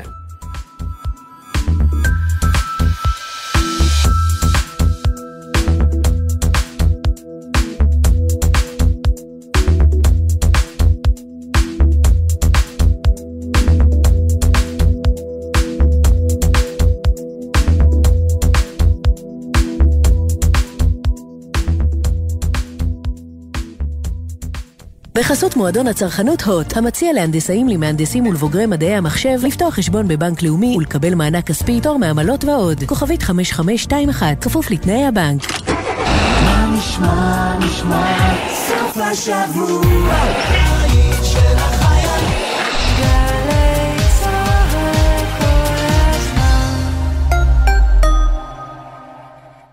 אשכול בית הכרם מזמין אתכם לפסטיבל בעלי גליל, שני סופי שבוע של חוויה קולינרית הכוללת סדנאות, שווקים, סיורים, תרבות ועוד. ב-9 עד 11 במרס וב-16 עד 18 במרס. לפרטים, חפשו פסטיבל בעלי גליל. כשאת בפעילות מבצעית, יש לך לפעמים רק חלקיק שנייה להחלטה גורלית. אבל בבית, בבית יש זמן.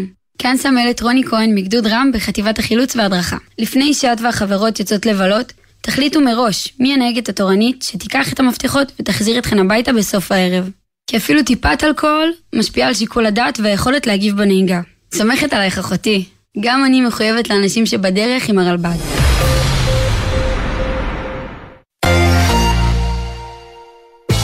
ציפורי לילה מאחורי הקלעים ענבל גזית ורותם בן חמו משוחחים עם האנשים שעשו את עולם התרבות והמוזיקה הישראלי, על ההחלטות, הסיכונים והסיפורים. והשבוע, מנכ"לית בית לסין, ציפי פינס. מחזה הביצה היה שערורייה ענקית בבאר שבע, כי היו שני דגלים של צלבי קרס על הבמה. והפסיקו לי את ההצגה, כי המחזאי היה משתף פעולה עם הנאצים. לא תיארתי לעצמי שהתגובה תהיה כל כך קשה. מוצאי שבת בחצות, גלי צה"ל. גלי צה"ל מכינה לכם משלוח מנות של תוכניות. בשני, ב-10 בלילה, ג'וי ריגר ותום באום מתכוננים לחגיגות. בשלישי, שידורים מיוחדים מעד לא ידע. ב-10 בבוקר, בן וקובי פראג' משגעים את רמת גן. ואז, ב-12, התקווה 6 מתארחים ברדיו אקטיבי מהשטח. ובתשע בערב, גיתית פישר ושיר ראובן מרבות בשמחה ועוברות מפורים ליום האישה. פורים שמח מגלי צה"ל. מיד אחרי החדשות, אמיר בר שלום וחן ליברמן.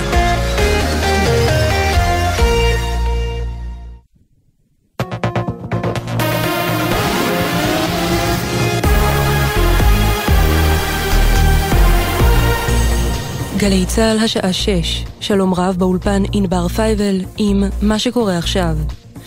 יושב ראש ההסתדרות ארנון בר דוד התייחס בגלי צה"ל להסכם השכר במגזר הציבורי שנחתם היום ואמר לחן ליברמן ואמיר בר שלום זה הישג גדול. קיבלתי שר אוצר לא פשוט, אבל מצאתי אדם שאפשר לדבר איתו. עוד הוא טען ביחס לתוכנית המשפטית, אם מישהו יפגע בבתי הדין לעבודה, זה קו אדום. אם זה יקרה, זה קו אדום מבחינתי. אם מישהו ינסה לפגוע בבתי הדין לעבודה, או ינסה למנות שופטים כאלה ואחרים, זה קו אדום מבחינתי ואני יודע לפעול. יש לנו את הכוח לעשות הרבה מאוד דברים, ואני לא קונה כרגע את ההפחדות האלה לגבי בתי הדין לעבודה. יש באמת הרבה דברים שאני לא אוהב אותם ברפורמה המשפטית, זה כן, ואני אעשה עכשיו כל מאמץ על מנת לנסות לאחד בין השורות. השר לביטחון לאומי, איתמר בן גביר, ינהל בעצמו את התוכנית מסלול בטוח למיגור הפשיעה בחברה הערבית. כחלק מכך יקיים השר שיח שוטף מול מנהיגים ערביים על מנת לבחון דרכי התמודדות עם הפשיעה.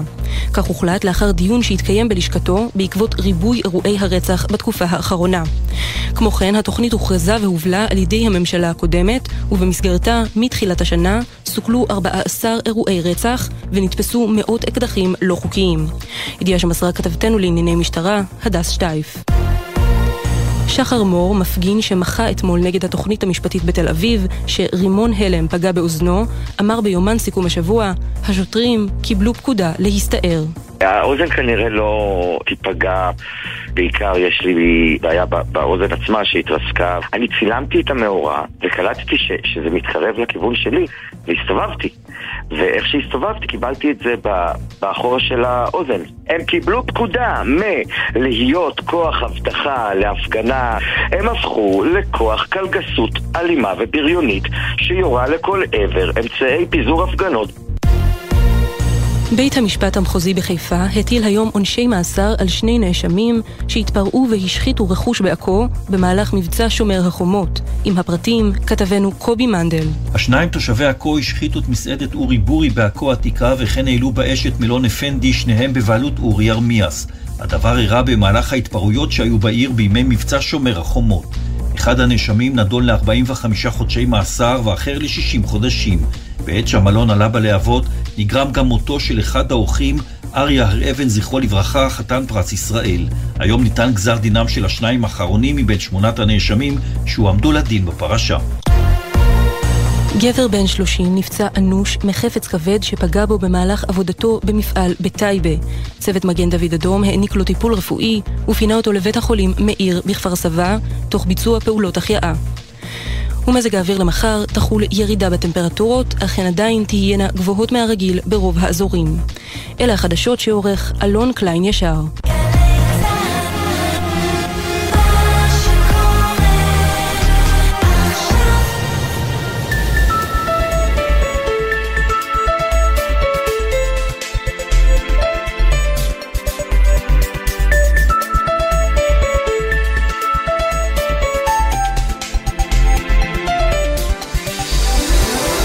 יומן סיכום השבוע עם אמיר בר שלום וחן ליברמן.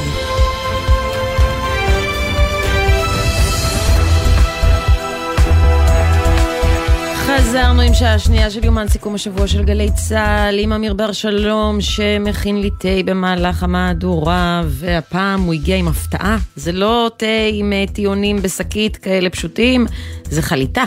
יש פה חלקיקי פירות, אני לא יודעת מה זה, וזה טעים. הצבע צהוב זה תפוח וג'ינג'ר. אוקיי, אבל אתה לא הבאת את הרשת הזאת שמסננת את יודע, ה... אנחנו, ניסיתי להשיג כאן גזה מהעזרה הראשונה ולא מצאתי. לא, אז עדיף שלא. לא, אז עדיף החלקיקים. טוב, אני רוצה כן לעדכן עם אה, הודעה של אה, המפכ"ל קובי שבתאי על אה, אירועי אתמול. בקצרה אגיד שהוא מגבה את השוטרים, ובאריכות נצטט בנוסף, ברצוני להתייחס לאירועי האתמול, אירועים קשים ומעציבים. זכות המחאה היא ציפור נפשה של הדמוקרטיה בישראל, ולכך משטרת ישראל מחויבת. אנו רואים בזכות המחאה אבן יסוד במדינה דמוקרטית. יחד עם זאת, איננו יכולים להשלים עם אלימות והפרות סדר בקנה מידה רחב, קל וחומר, כש, שכמפכ"ל אינני יכול להשלים עם תקיפת שוטרים. ואמש היו לנו 11 שוטרים שנפגעו. בהזדמנות הזו אני מאחל גם לשוטרים וגם לאזרחים שנפגעו החלמה מהירה. כמי שעמד מקרוב יחד עם הפיקוד הבכיר ועקב אחר השתלשלות האירועים, ראיתי במו עיניי את, את ההתרחשות. אני מצדיע לשוטרים ומגבה את עשייתם. זה לא פוטר אותנו מתחקור פנימי והפקת לקחים. אה, תראה, מח"ש זאת בתמונה. שאלה, השאלה פשוט היא מה העובדות, כלומר מה בדיוק קרה, כי אני מבינה ומסכימה שאם יש מפגינים שהפרו את הכללים, שלא הקשיבו להוראות השוטרים, בסוף צריכים להינקט אמצעים אה, לפיזור אותן הפגנות, זה יום שיבוש לאומי, יום שיבוש אומר שזה לא יהיה קל. וזה לא יהיה נעים, גם לא למפגינים. כי אם היו מקבלים את פניכם בברכה, זה לא נקרא יום שיבוש, נכון? אז זה, זה חלק מהטקס שקורה. אבל יש בעיה אחת, שאין שום תיעודים של תקיפות מהסוג שגם קובי שבתאי עכשיו מתאר. הם לא ראו אזרחים תוקפים, נושכים, מנס... כלומר, שום דבר מול 78 עצורים. שום דבר מזה לא ניכר בתיעוד והייתה לא מעט תקשורת בהפגנות אתמול, אז... אני אז מניח- אני פשוט מנסה להבין מהן העובדות בדבר הזה. אני לא רומזת לכך שהמשטרה הייתה תוקפנית בכוונה. אני, ראינו את ההפגנות לאורך השבועות האחרונים והם התנהלו אה, בסך הכל בצורה רגועה. אני חייב לומר, תראי, חן, כל מה שאמרת נכון, אני מסכים איתך לחלוטין, אבל אני חושב שבסופו של דבר יש לנו גם משטרה אחת. באמת, יש לנו משטרה אחת שאין אין בלתה, אין לנו עכשיו ללכת, אוקיי, בוא, בוא נפתח את כל, את כל השוטרים, את כל המפקדים ונביא מפקדים אחרים. ואני רוצה לסמוך על שיקול דעתם. פה אני רוצה לפתוח סוגריים. אני רוצה לוודא שהמפכ"ל, מפקד המחוז, מפקד האירוע, מקבל את ההחלטות הנכונות בהתאם לכללים, התקנות והחוקים. ולא פתאום שמגיע גורם בצורת השר וכופה איזושהי מדיניות אחרת במהלך האירוע, ולכן, לא בכדי, ושוב, בשעה אנחנו הקודמת. לא יודעים שזה קרה. לא, אני לא יודע. אבל אני- בוא נאמר ככה, קשה לאזרחים להאמין במשטרה כשהם יודעים שיש שר ממונה אה, שמרשה לעצמו גם אולי קצת לחרוג מסמכויות תראי, ועד עד עכשיו ולהורות. קובי שבתאי עומד בפרץ, את רואה את זה נכון. בירושלים, עומד ומתעמת ולא מפחד להתעמת. נכון, אבל כשהשר עדיין קורא לאותם מפגינים אנרכיסטים, קשה לאותם מפגינים לחשוב שהמשטרה תגן עליהם. ובהמשך הדברים האלה הייתי מאוד שמח שהשר אה, לביטחון לאומי היה מגיע בלילה ולראות איך נערך המצוד בחווארה ואיך מתנהל המצוד או איך אה, אה, מתנהל, אה, אה, מתנהלים הכוחות כדי למנוע את אותם אירועים בחווארה. אז הוא לא הגיע מהר מאוד לחפ"ק. כן, בהחלט. טוב, דירוג האשראי של ישראל, היו הרבה חששות שדירוג האשראי של ישראל יכול להיפגע בעקבות התוכנית לשינוי משטרי. בינתיים זה לא קורה. כן, תראי, קודם כל, מה זה לא קורה? אנחנו רואים את החברה הראשונה, פיץ', שמודיעה אתמול שהיא משאירה את דירוג האשראי של ישראל בעינו, A פלוס לדעתי, אבל לצד השארת הדירוג, היא אה, מוסיפה הערת אה, אזהרה, ובדיוק בעניין הזה אנחנו רוצים לדבר עם אה, אופיר אנג'ל, יושב ראש פירמת הייעוץ אורם, אמרתי נכון? כן, מדויק אמיר, תודה, בוקר ערב טוב. ערב טוב, אז תסביר לנו רגע את ה... הייתי אומר ככה, את הקביעה ואת הערת האזהרה שלצידה. תראו, מי שקורא את הכותרת רואה שהדירוג עדיין עומד בעינו כמו הדירוג משנה שעברה על A+. אבל מיד, איך שיורדים שתי פסקאות למטה, רואים שהדירוג הנוכחי והפרסום שלהם הוא שונה מאוד מהדירוג של שנה שעברה. ממש אם משווים, רואים ש-50% מההערות האזהרה, יש שם איזה ארבע הערות אזהרה מרכזיות, הן חדשות לחלוטין, רלוונטיות למצב שיש לנו כרגע. אה, וזאת בנוסף להערות הרגילות של מדינת ישראל, שיש לנו איום על מהאטום האיראני, ויש לנו איום מהצד הפלסטיני וכולי, הכל כמובן באספקט פיננסי, כלכלי, לגבי מדינת ישראל. אבל ממש, כמו שאמרת, הדירוג בכותרת נשאר A+. הערת אזהרה, ארבעת הערות האזהרה העיקריות, שזה הבנק המרכזי, גירעונות תקציביים, חוב לאומי והרפורמה המשפטית, הן בולטות, מפורטות. דבר שמדאיג זה דגל אדום, זה בהחלט דגל אדום וכל משקיע מוסדי בינלאומי, בנקים ומוסדות אחרים וכל משקיע גדול אחר בוודאי קורא את ההערה הזאת וזה כבר מכין אותו לקראת הבאות, הייתי אומר שזה רגע התראה לפני שהם משנים לנו את אבל זה בדיוק השאלה הבאה שלי, עד כמה לצורך העניין הערה כזאת משפיעה על uh, השקעות בישראל, או משקיעה, משפיעה על ההחלטות של חברות מסוימות להשקיע בישראל? תראה, אם יש uh, משקיעים שמגיעים לכאן מטעמים ציוניים או מטעמים לא טהורים מסחריים, אז אולי זה פחות משפיע עליהם כי האידיאולוגיה מובילה אותם. אבל רוב המשקיעים בעולם, ודאי משקיעי הייטק וטכנולוגיה או תשתיות, מסתכלים על זה, וכנראה שיעדיפו להמתין, לשבת על הגדר, דבר שעלול לגרום נזק לטווח ארוך, כי ברגע שמשקיעים יושבים על הגדר ולא נכנסים לפעילות, בעצם הם דוחים את ההשקעות שלהם בכמה שנים, או שהולכים באופציות אחרות. מצד אחד, או לחליפין, שאם הם כן יחליטו להיכנס לפעילות בישראל ולהשקיע, כמו שאנחנו רואים היום מול הסטארט-אפים הישראלים, הדרישות שלהם יהיו הרבה יותר גבוהות כדי להגן על עצמם על עצמם מהסיכון הגבוה יותר שמתחיל להתעורר ובדרך כלל משקיעים לא לוקחים סיכון, זאת אומרת ברגע שהם רואים הערה כזאת זה כבר מקפיץ להם נורית אזהרה וכשהם משכללים את זה בין האופציות האחרות שיש להם בעולם הם לוקחים את זה בחשבון. ועד כמה לצורך העניין פיץ', הייתי אומר, החברות האחרות יעקבו אחרי פיץ', יכול מאוד להיות שאנחנו נראה מה זה סטנדרטד פורבס לדעתי, נכון? זה עוד סוכנות דירוג, יכולה פתאום להגיע למסקנה שונה? לא, אני מניח שהם ילכו באותו כיוון, S&P ומודי'ס שהם יחד עם, פיץ' שהם השלושת הגדולות, הם לרוב יגיעו לאותן מסקנות כי יושבים שם כלכלנים שגם בודקים את המערכת מבחינה אובייקטיבית, גם בקשר עם מוסדות שלנו, עם בנק ישראל ובנקים המסחריים ועם הלך הרוח שקורה כאן ומודדים אותנו.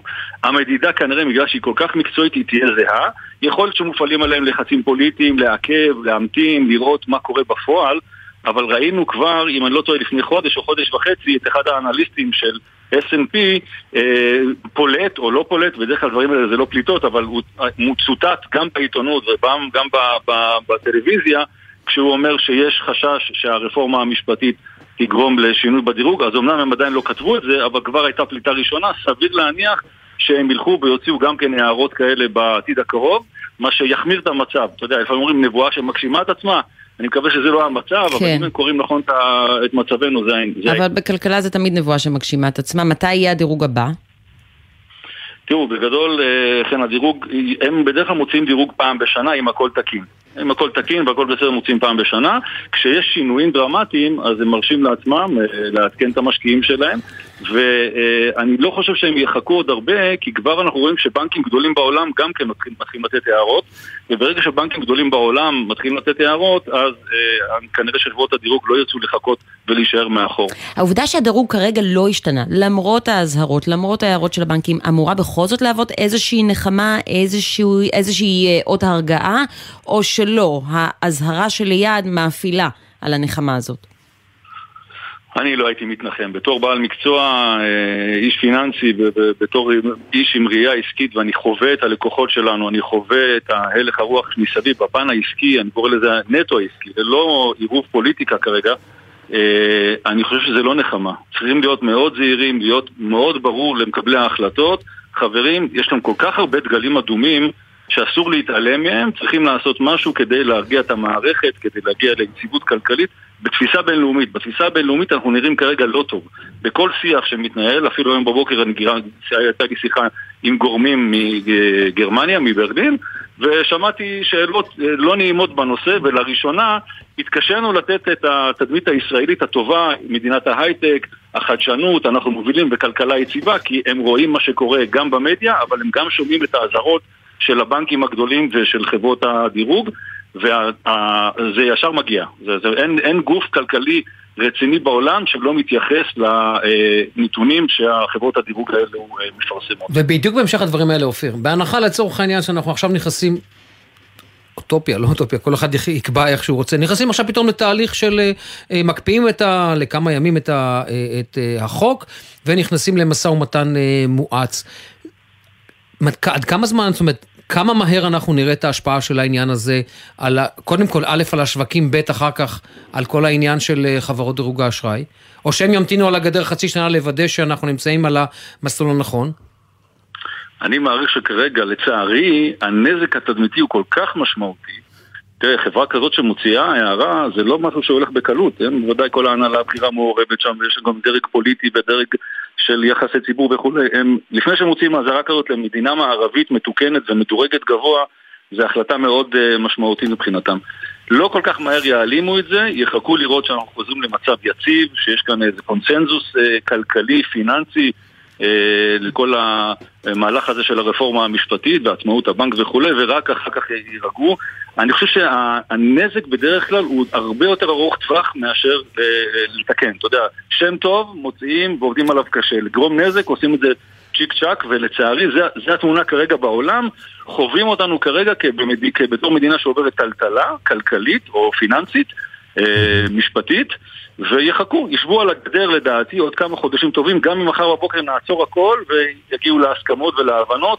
אה, זה צפוי להיות קצת כואב לנו בכלכלה וחבל שכך, למזלנו, וגם את זה הם מציינים בדוח, אנחנו יצאנו מנקודת מוצא יציבה, חזקה של כלכלה אה, אה, ממש חזקה. בוא נגיד ככה, אם לא היינו בסיטואציה הזאת נכון להיום, יכול להיות שהיינו מדברים על הערה להעלות את הדירוג ולא להוריד את הדירוג. אז זה ממש שינוי דרמטי שלא יעבור מהעולם כל כך מהר, ייקח איזה כמה חודשים עד שהמשקיעים יירגעו ויחזרו לשגרה. אופיר אנג'ל, יושב ראש פירמת הייעוץ אה, אורם, תודה רבה. תודה. תודה לכם, אמיר חן, ערב טוב. ערב טוב. זה היה מורה נבוכים, זה היה קצת אה, מורה נבוכים, ל, כן. הייתי אומר, למסמך המאוד מאוד אה, חשוב הזה של דירוג האשראי, ועכשיו אנחנו אומרים, מעבר חד, נכון? לא כל כך חד אולי. שלום להדס ויטנברג, שגירת ישראל בליטא. שלום, ערב טוב חן, ערב טוב אמיר. אז uh, אנחנו מדברים אפרופו ביקור uh, שר החוץ של ליטא בישראל, ואנחנו שומעים מליטא זמירות שאת יודעת, הלוואי שהיינו שומעים את אותן זמירות מארצות הברית בעניין האיראני, ליטא, מתק... את צוחקת או שרק נדמה לי? לא, לא, אני חושבת שבאמת קורים דברים מאוד מעניינים בהקשר הזה. כן, רק נאמר אולי למאזינים שלנו, ליטא, אה, זה עוד לא רשמי, אבל ליטא אה, כנראה בכיוון להכריז על משמרות המהפכה ארגון טרור, ולא כל מדינות אירופה רצות לעשות את זה. Um, עדיין לא, זה משהו שגם אני וגם העמיתים שלי בשגרירויות אחרות uh, עובדים עליו, וצריך קצת להבין את ההקשר הליטאי בהיבט הזה. מדינה אומנם מאוד קטנה, אבל מנהלת מדיניות חוץ מאוד uh, מעניינת ומאוד uh, עצמאית. ואחד הנושאים שבאמת uh, חלה התקרבות בזמן האחרון זה בהיבט האיראני. צריך להגיד שכמו שאנחנו מדברים על איראן ומנסים לשכנע אחרים להתקרב לעמדות שלנו, ליטא עושה כבר הרבה שנים בהקשר הרוסי, ויצא בהקשר של המלחמה באוקראינה, שבאמת הנושא הזה מתחבר. זאת אומרת, איראן היא כבר לא uh, רק uh, איום uh, במזרח התיכון, אלא איראן והשיתוף פעולה שלה עם רוסיה מקרבים מאוד את האיום האיראני גם לאירופה. וליטא, שכבר הוכיחה את עצמה עוד פעם כשחקנית מאוד עצמאית ו- וקולנית בזירה כן, אבל ליטא נהנית מביטחון. ליטא נהנית מביטחון, הייתי אומר ככה, מביטחון וגב ומטריה של נאט"ו, מה שאין לאוקראינה, מה שמאפשר לה ללכת רחוק יותר מבחינת מדיניות החוץ המאוד, הייתי אומר, מקטרגת גם את רוסיה וגם את איראן. זה, נכון, זאת אומרת רוסיה באמת היא, סליחה, ליטא היא חברה באיחוד האירופאי והיא חברה בנאט"ו ועדיין היא, היא מדינה שחוותה כיבוש סובייטי של 30 שנה וכבר יותר מכיבוש אחד.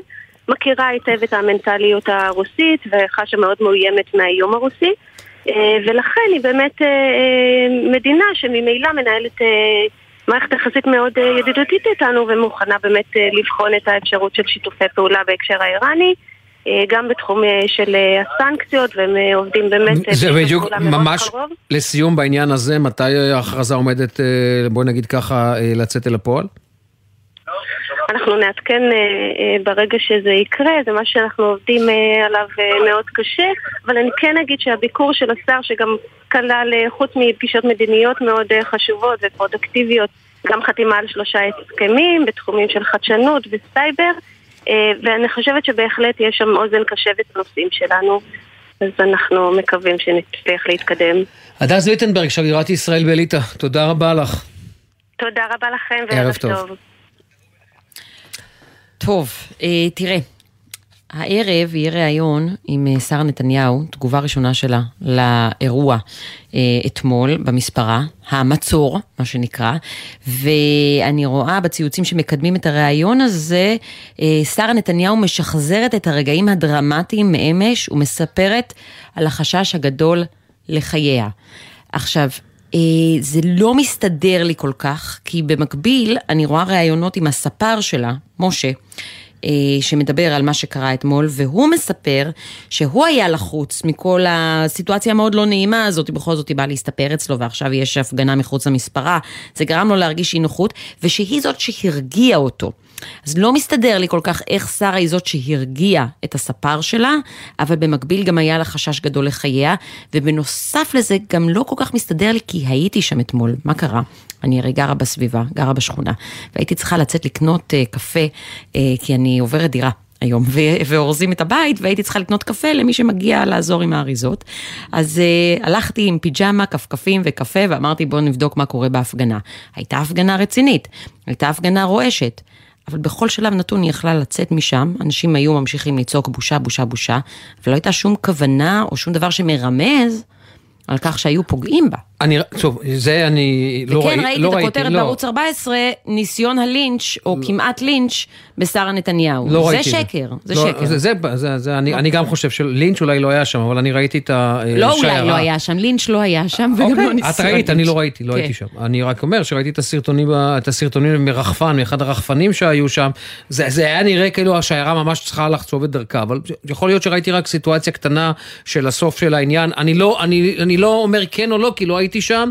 ואת יודעת, אה, אימא שלי, שאני מרבה לדבר עליה, לימדה אותי, דבר, על מה, דבר רק על מה שאתה מבין בו. אז אני מבינה בגוונים. כי הייתה תקופה שעשיתי גוונים בשיער, היום אני כבר לא עושה את זה. יאללה, בואי נדבר, בואי נפתח את וזה זה. לוקח שלוש שעות. עכשיו, אם היא הייתה שם שלוש שעות, נראה שזה פשוט הזמן שלוקח לסיים את, הגוונים. הפעולה. רגע, עכשיו זה טבעי? של לא הגוונים, גוונים? עכשיו זה טבעי. כן. גיליתי שכשאני עושה גוונים זה רק מחצין את החוסר טבעיות של הדבר הזה, זה, זה לא נראה טוב, אז אני מעדיפה כבר להישאר עם הצבע הטבעי שלו. זה נראה טוב. זה נראה טוב. יפה, תודה רבה. טוב, אנחנו עוד אה, נדבר על זה בהמשך, אבל עכשיו יש לנו דברים מאוד מאוד חשובים. מטבע. לשון, כל שבוע ערך מוסף על מילה אחרת. מט- אוקיי. טוב. עוד אה, טוב. בפעם הבאה נצליח יותר. יש לנו עוד, יש לנו. יש עוד. שאני אשיר פרולה, פרולה, פרולה. הנה, תשאיר. לא, לא, אני אגיד לך מה, הבנות שלי אמרו, אבא, אם היינו צריכים להתפרנס מכישורי השירה שלך, היינו גרים ברחוב. אז אה, עדיף שאני לא אשיר. בסדר גמור. אז הייתם אמורים לשמוע את השיר פרולה, בגלל שאנחנו כאן בפינת מטבע לשון עם רוביק רוזנטל, ערב טוב. ערב טוב. איזו מילה הכנת לנו היום? הכנתי שתיים אה, שמתקשרות מאוד אחת לשנייה וגם מתכתבות אחת עם השנייה. הראשונה זה כמובן הפרעות. אה, זה מילה היסטורית. מילה היסטורית, אבל אה, עד כמה שהיא, אנחנו, נדמה לי שאחד הדברים שאנחנו זוכרים, דווקא כן מהתנ"ך, זה את שירת דבורה. ושם כתוב, בפרוע פרעות בישראל, מתנדב עם ברכו אדוני, זה הפעם היחידה שהמילה פרעות מופיעה בתנ"ך. אז אה, מילים צריכות גם מזל, כי בהמשך הן הפכו להיות כל כך חשובות בהיסטוריה היהודית, וכנראה גם הישראלית. אגב, כשהפרשנים ניסו להבין למה הכוונה, הכוונה כנראה שהישראלים הם פורעי הפרעות. או שהם אה, פורצים את גדר אלוהים, או שהם, על כל פנים, או שהם אפילו נוקמים בסביבה ולאו דווקא פורעים בהם. אבל בהמשך הפרעות בהחלט היו מילת הקוד לזה שגויים הורגים יהודים. וזה חוזר אה, לאורך כל הדורות, אה, זה חוזר כבר, בוודאי מה, אה, מהאלף השני לספירה, יש כל הזמן דברים שנקראים פרעות, כמובן, תח ותת וכדומה, אה, ולכן יש משהו מאוד מאוד מעניין ב...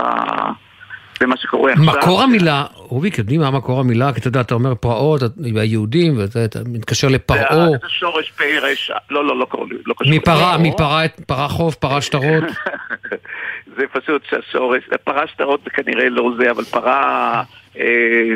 אה, אה, שיער פרוע למשל, זה כמובן מזה, אתה מפריע לי, זה מזה, זאת אומרת, זה, זה שורש מאוד מאוד פרודוקטיבי, מאוד יצירתי. וזה מתחבר, למרות שזה לא אותו שורש, גם לפרא, למרות שאין קשר בין הדברים. אה, כנראה שיש קשר מסוים, אתם יודעים, טכנולוגיה זה לא מדע מדויק, אבל יש שם הרבה פעמים א' ועין. מעידות שיש איזה מקור משותף, וכאן זה די מתבקש, אבל אין ביטחון בזה. אבל שאלה מצוינת, זאת אומרת, הפרעים מתפרעים. על כל פנים, הפרעות האלה, מה שמעניין כאן, אה, שזה הפעם הלא הראשונה, כי מצאתי אה, מקרה, מקרה מעניין מאוד שכבר היה, שמאשימים בפרעות לא את הגויים, אלא את היהודים, את אלה שעושים את הפרעות. וכמובן, זה מתב... זה ב... אף אחד לא שם לב אולי, אבל ההופעה של, אה, של הרצי הלוי הייתה מרתקת. תשמעו, תזכרו מה שהוא אמר. הרמטכ"ל, לא סתם. כן, כן. אירועי הפורענות, קודם כל להשתמש במילה פורענות, עכשיו פורענות ופורענות אתה מדבר על אתמול, הוא אמר? הוא דיבר על זה אתמול כן, כן, בכוס חובלין. על חברה, כן, על חברה, על חברה, על יהודים, לא, לא על שרה, כן. אירועי הפורענות החמורים בחברה יתוחקרו לעומקם, הפיגועים גבו מאיתנו מחיר כבד, מסכל טרור מכל סוג. אה, ו... אז אתה אומר שהשימוש שלו במילה פורענות הוא, הוא מפתיע, יוצא דופן, חריג, בגלל שבדרך כלל פרעות זה דבר שמשתמשים בו כדי לתאר את הפרעות ביהודים, לא יהודים שעושים פרעות. הוא משתמש גם במילה פרעות, היה עלינו למנוע את פרעות חווארה, פשוט מאוד. וגם מפקד פיקוד המרכז אמר פוגרום שבוצע על ידי פורעי חוק. גם את המילה פורעים, הפורעים, והמילה פוגרום. עכשיו, המילה פוגרום, במשך שנים הייתה המילה שבה השתמשו, זו מילה רוסית, ופירושה אחרי הרעם. גרום או גרם או גרם וכולי, זה רעם בלטינית, מזה זה התגלגל. וזה המשמעות של פוגרום, ולכן הסיפור הזה הוא משחק בין... פוגרומים אה, יותר מפרעות, זו המילה שמלווה אותנו. לצד הפורענות, והיה גם סיפור של זרע הפורענות, היה גם סרט כזאת מועד לפורענות. המילה פורענות טוב, כמיעוט בגלות לא יכולנו יותר מדי לבצע פרעות, לא היה לנו את הכוח לעשות את זה, היום נכון, יש... נכון, מה שמצאתי רק בקיצור, שבן גוריון, לפני מאה שנה, לדעתי יותר, היה מצב שצעירים סוציאליסטים תחת פיקודו הלכו עם דגלי ישראל בפתח תקווה, ומתנגדים לציונות עשו בהם, אה, ככה הרביצו להם, קראו אותם, פצעו אותם, חצו אותם, והוא כותב, הוא כותב במאמר או בנאום, איש לא התקומם, איש לא מחה בידי הפורעים, במנוחה הביטו כולם אל המחזה, איך יהודים עשו פרעות באחיהם. אז, אה, אז זה לא מקרה ראשון, אבל, אבל זה אומר שמתחילה לחלחל הבנה שפרעות mm-hmm. זה לא רק אנחנו. עכשיו, מול זה, האנרכיסטים. וזה זה, זה ממש ממש מעניין, כי אה, צריך להבין שאנרכיסטים זה מושג שברקע ההיסטורי שלו הוא מושג חיובי. קודם כל אנרכיה זה אנרכיה, אין משטר, נכון? זה המשמעות, זה יוון, כן. זה ידוע. וזה דבר שהוא היה אידיאל, במאה ה-19 היו המון תנועות גדולות אידיאולוגיות שמאוד השפיעו על המאה ה-20. הסוציאליזם וה... וכדומה. אחד מהם זה האנרכיזם. היו אנרכיסטים, ואנרכיסטים אמרו, העולם יהיה נפלא אם לא יהיה בו שלטון ריכוזי, אם לא תהיה היררכיה, אם האנשים, אם, אם זה יהיה רק בנוי על הסכמיות ועל מה שנקרא אה, רצון טוב וכדומה. הם האמינו אז אנרכיה היא אוטופיה. אנרכיה במקור אוטופיה, אנרכיסטים, אנרכיזם, האנרכיסטים הגדולים היו אנשים צריך להגיד דבר ברור, האנרכיסט, הפילוסופיה האנרכיסטית לא הצליחה, לא הצליחה בשום מקום. היו ניסיונות, היו, אני הייתי חבר קיבוץ לא מעט שנים, והיו טענות שהקיבוץ זה הגשמה של האנרכיה, כי אין בו היררכיה, כן. אין בו אה, שלטון, וזה היה גם נכון, אגב, במ- במידה מסוימת, אבל היא לא, האנרכיה מול דמוקרטיה, האמת היא שהדבר שעומד מול אנרכיה זה לא דיקטטורה, זה, אנרכ, זה דמוקרטיה. ודמוקרטיה אומרת, צריך להיות שלטון, צריך להיות אה, בתוכו היררכיה מסוימת. אבל צריך לבנות אותו כך שלא יהיה בו אה, היררכיה מוחלטת של קבוצה מסוימת. ומה שקרה עכשיו, ב- בימים האלה ממש, שהמושג הזה, אנרכיסטים, נכנס, ואיפה הוא נכנס? במקום שמאלנים. זה לא השמאלנים שמפגינים, זה אנרכיסטים, כי ההרגשה הייתה ששמאלנים אתה, כנראה שלצד שמשתמש במונח הזה, שמאלנים, אתה אומר שכל כל מי שמתנגד הוא, אה, הוא משתולל, ואנחנו יודעים שזה לא נכון. מתמקדים במשתוללים, וכאן אנרכיה מקבלת משמעות שלילית לחלוטין. זה פשוט הפרת סדר, ו, אה, ולכן ה, אה, זה כל כך אה, אהוב כ...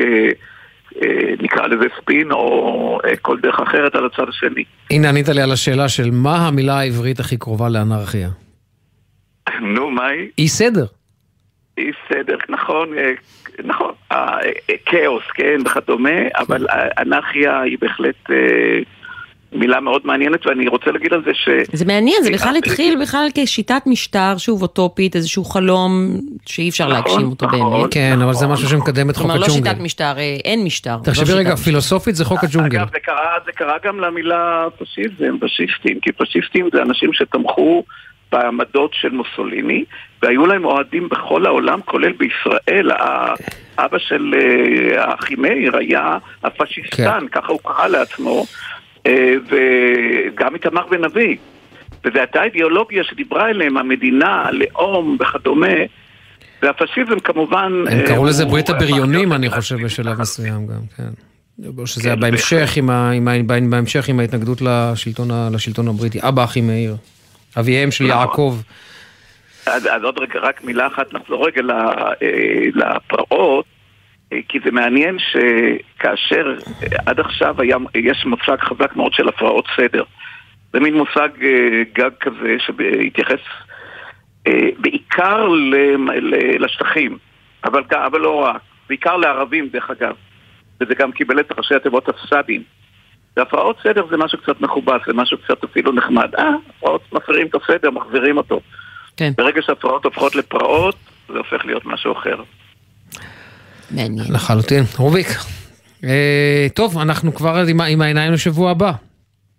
מה- מה תהיה המילה בשבוע הבא? נראה, נראה מה יהיה כאן בשבוע הבא. אתם רואים לא חסר. שהשפה, השפה לא נחה לרגע. נכון. וגם אוקיי, אנחנו. אז- תודה, רוביק. רוביק, תודה. אחלה סופש. אנחנו ב... כמה הודעות כבר חוזרים.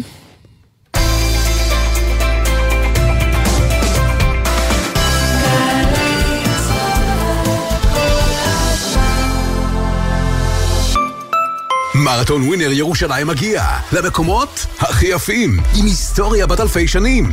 היכונו לחוויה שתסחף אתכם לשיאים חדשים. מרתון ווינר ירושלים ב-17 במרס. רוצו להירשם, באתר מרתון ווינר ירושלים. כמה זה יחס אישי, כפול מרצים מעולים, לחלק לכיתות קטנות, התשובה, 90% השמה בשנה שעברה. עזריאלי, חממה למהנדסי העתיד ולמהנדסות העתיד, מזמינה אתכם ליום הפתוח, יום שישי, 10 במרס, כוכבי 9087. בגיל 50 אתם כבר יודעים שהחלטות חשובות בחיים מקבלים מהראש, אבל יש החלטה אחת שכדאי לקבל גם מהראש וגם מהבטן. החלטה לבצע בדיקת דם סמוי בצואה שיכולה להציל חיים. בדיקת דם סמוי בצואה היא בדיקה פשוטה לגילוי מוקדם של סרטן המעי הגס. בקשו מהרופא שלכם הפניה לבדיקה, בצעו אותה, ואם התוצאה חיובית, אל תוותרו על המשך הבירור הרפואי. בכל גיל, אם אתם מבחינים בתסמינים כלשהם במערכת העיכול שאינם חולפים, חשוב לפנות לרופא ולברר את טיבם. האגודה למלחמה בסרטן, 1-800-599-995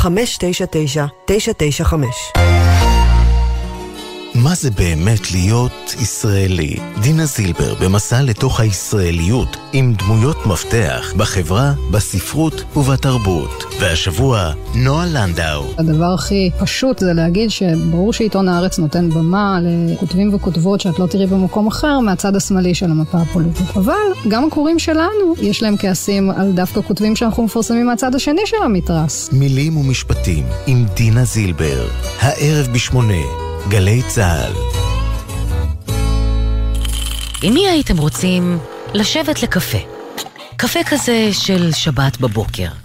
ברגע של נחת, שאפשר לדבר על הכל. נורית קנטי מזמינה אתכם להצטרף אליה בכל שבת ב-8 בבוקר לשיחה אישית עם דמויות מפתח בחברה הישראלית. והשבוע, הדוקטור זאב דגני, מנהל הגימנסיה הרצליה. שבת, 8 בבוקר, גלי צה"ל. עכשיו בגלי צה"ל, אמיר בר שלום וחן ליברמן. שש שלושים וארבע בגלי צה"ל, יומן אה, סיכום סוף השבוע, שוב שלום חן. שוב שלום אמיר. טוב, הנושא הבא שאנחנו הולכים לדבר עליו, קודם כל נגיד שלום שחר אילן, מומחה אה, לחברה החרדית, אה, עיתונאי בכלכליסט, שלום שחר, ערב טוב. ערב טוב. אז אני רוצה, אני רוצה לדבר איתך עד כמה שאפשר, האם לצורך העניין, מה שאנחנו רואים עכשיו בהסכמים הקואליציוניים, ועכשיו כל שכן אחרי סיכומו של תקציב המדינה, שיכרון כוח אה, חרדי, הם קיבלו למעשה דברים שבעבר לא היו אה, מקבלים החברה החרדית, המגזר החרדי? לגמרי. אני רוצה לצטט משפט משפט שאמר לי uh, גולדקנופ בריאיון, ה... בריאיון הראשון שעשינו איתו בכלכליסט, שאף אחד עוד לא שמע את שמו, הוא אמר, אנחנו נהיה אזרחי ישראל היקרים. ומממשים את זה לגמרי. עכשיו, בעצם ההסכם... כך הוא פשוט אמר את זה, אנחנו זהו. נהיה אזרחי ישראל ב- היקרים? בדיוק, מילא תחשוב. זה היה, אתה... מין, זה היה מין התחכמות כזאת, ראש הממשלה תמיד אומר אזרחי ישראל היקרים, אנחנו נהיה אזרחי ישראל היקרים. מתחכם. אה, כן.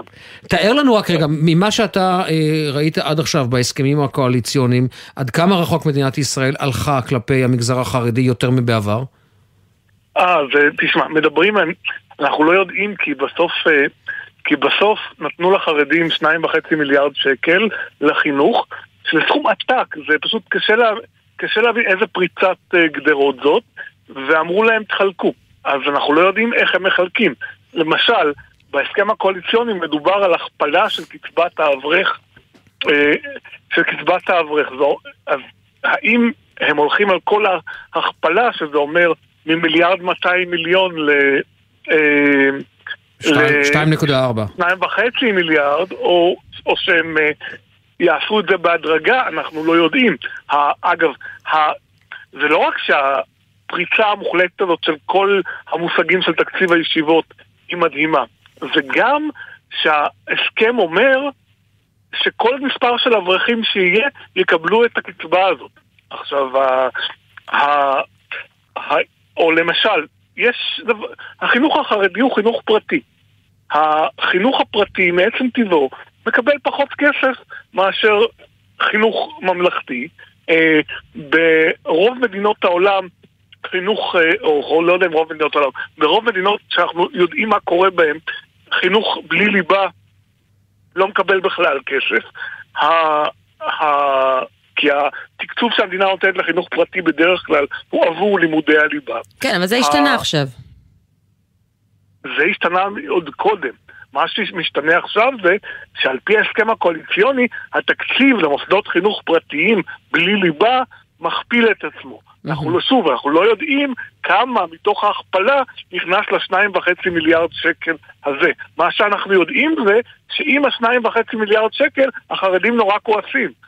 ועושים אה, סנקציות ומאיימים. כלומר, הם רוצים שלושה, אה, אה, הדיבור כרגע הוא לא, שלא יהיה שניים וחצי, אלא שלושה מיליארד. הבנתי, זה לא מספיק. עכשיו, אה, אתה גם אומר שייתנו להם את זה, לחלק את זה כמו שהם רוצים, מי יחלק את זה? בדיוק, זה יהיה חור שחור מבחינת אה, משרד האוצר במדינת ישראל? אה, לא.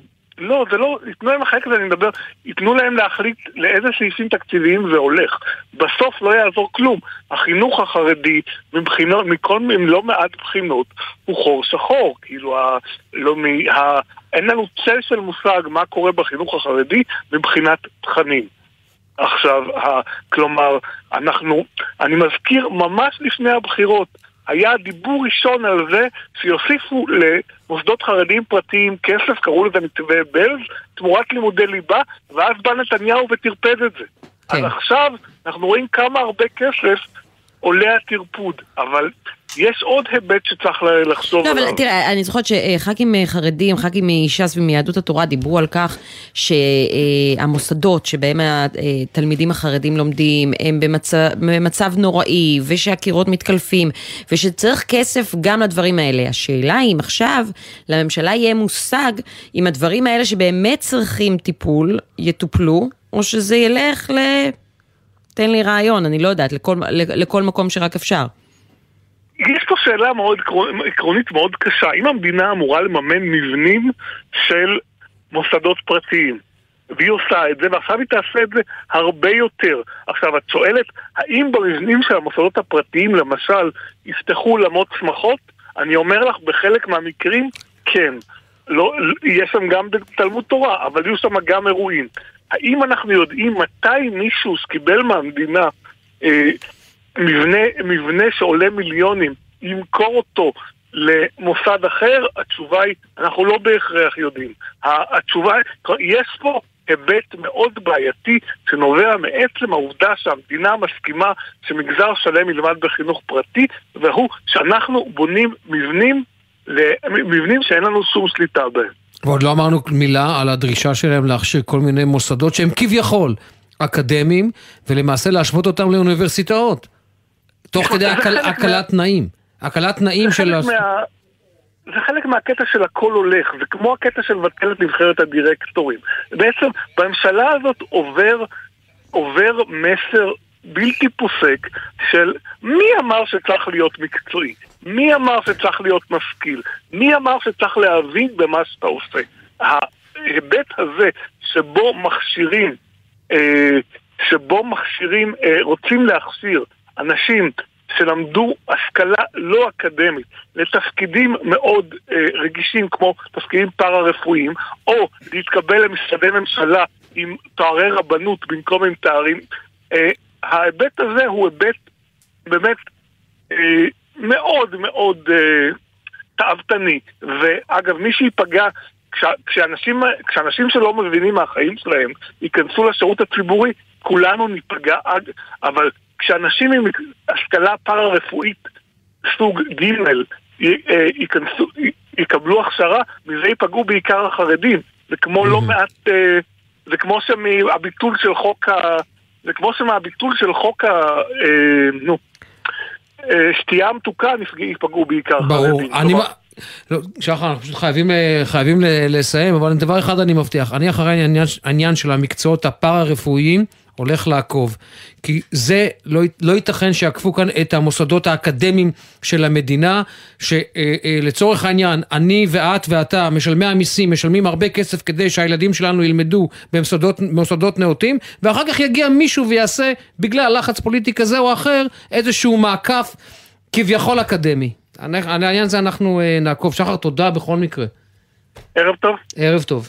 עכשיו אנחנו חוזרים להפגנות אתמול. אה, אחת מהעצורות אתמול בתל אביב היא בתו של השופט ירון לוי, שופט בית המשפט המחוזי בתל אביב. אביתר בר-און, כתבנו לענייני משפט. אתה עם הפרטים האלה.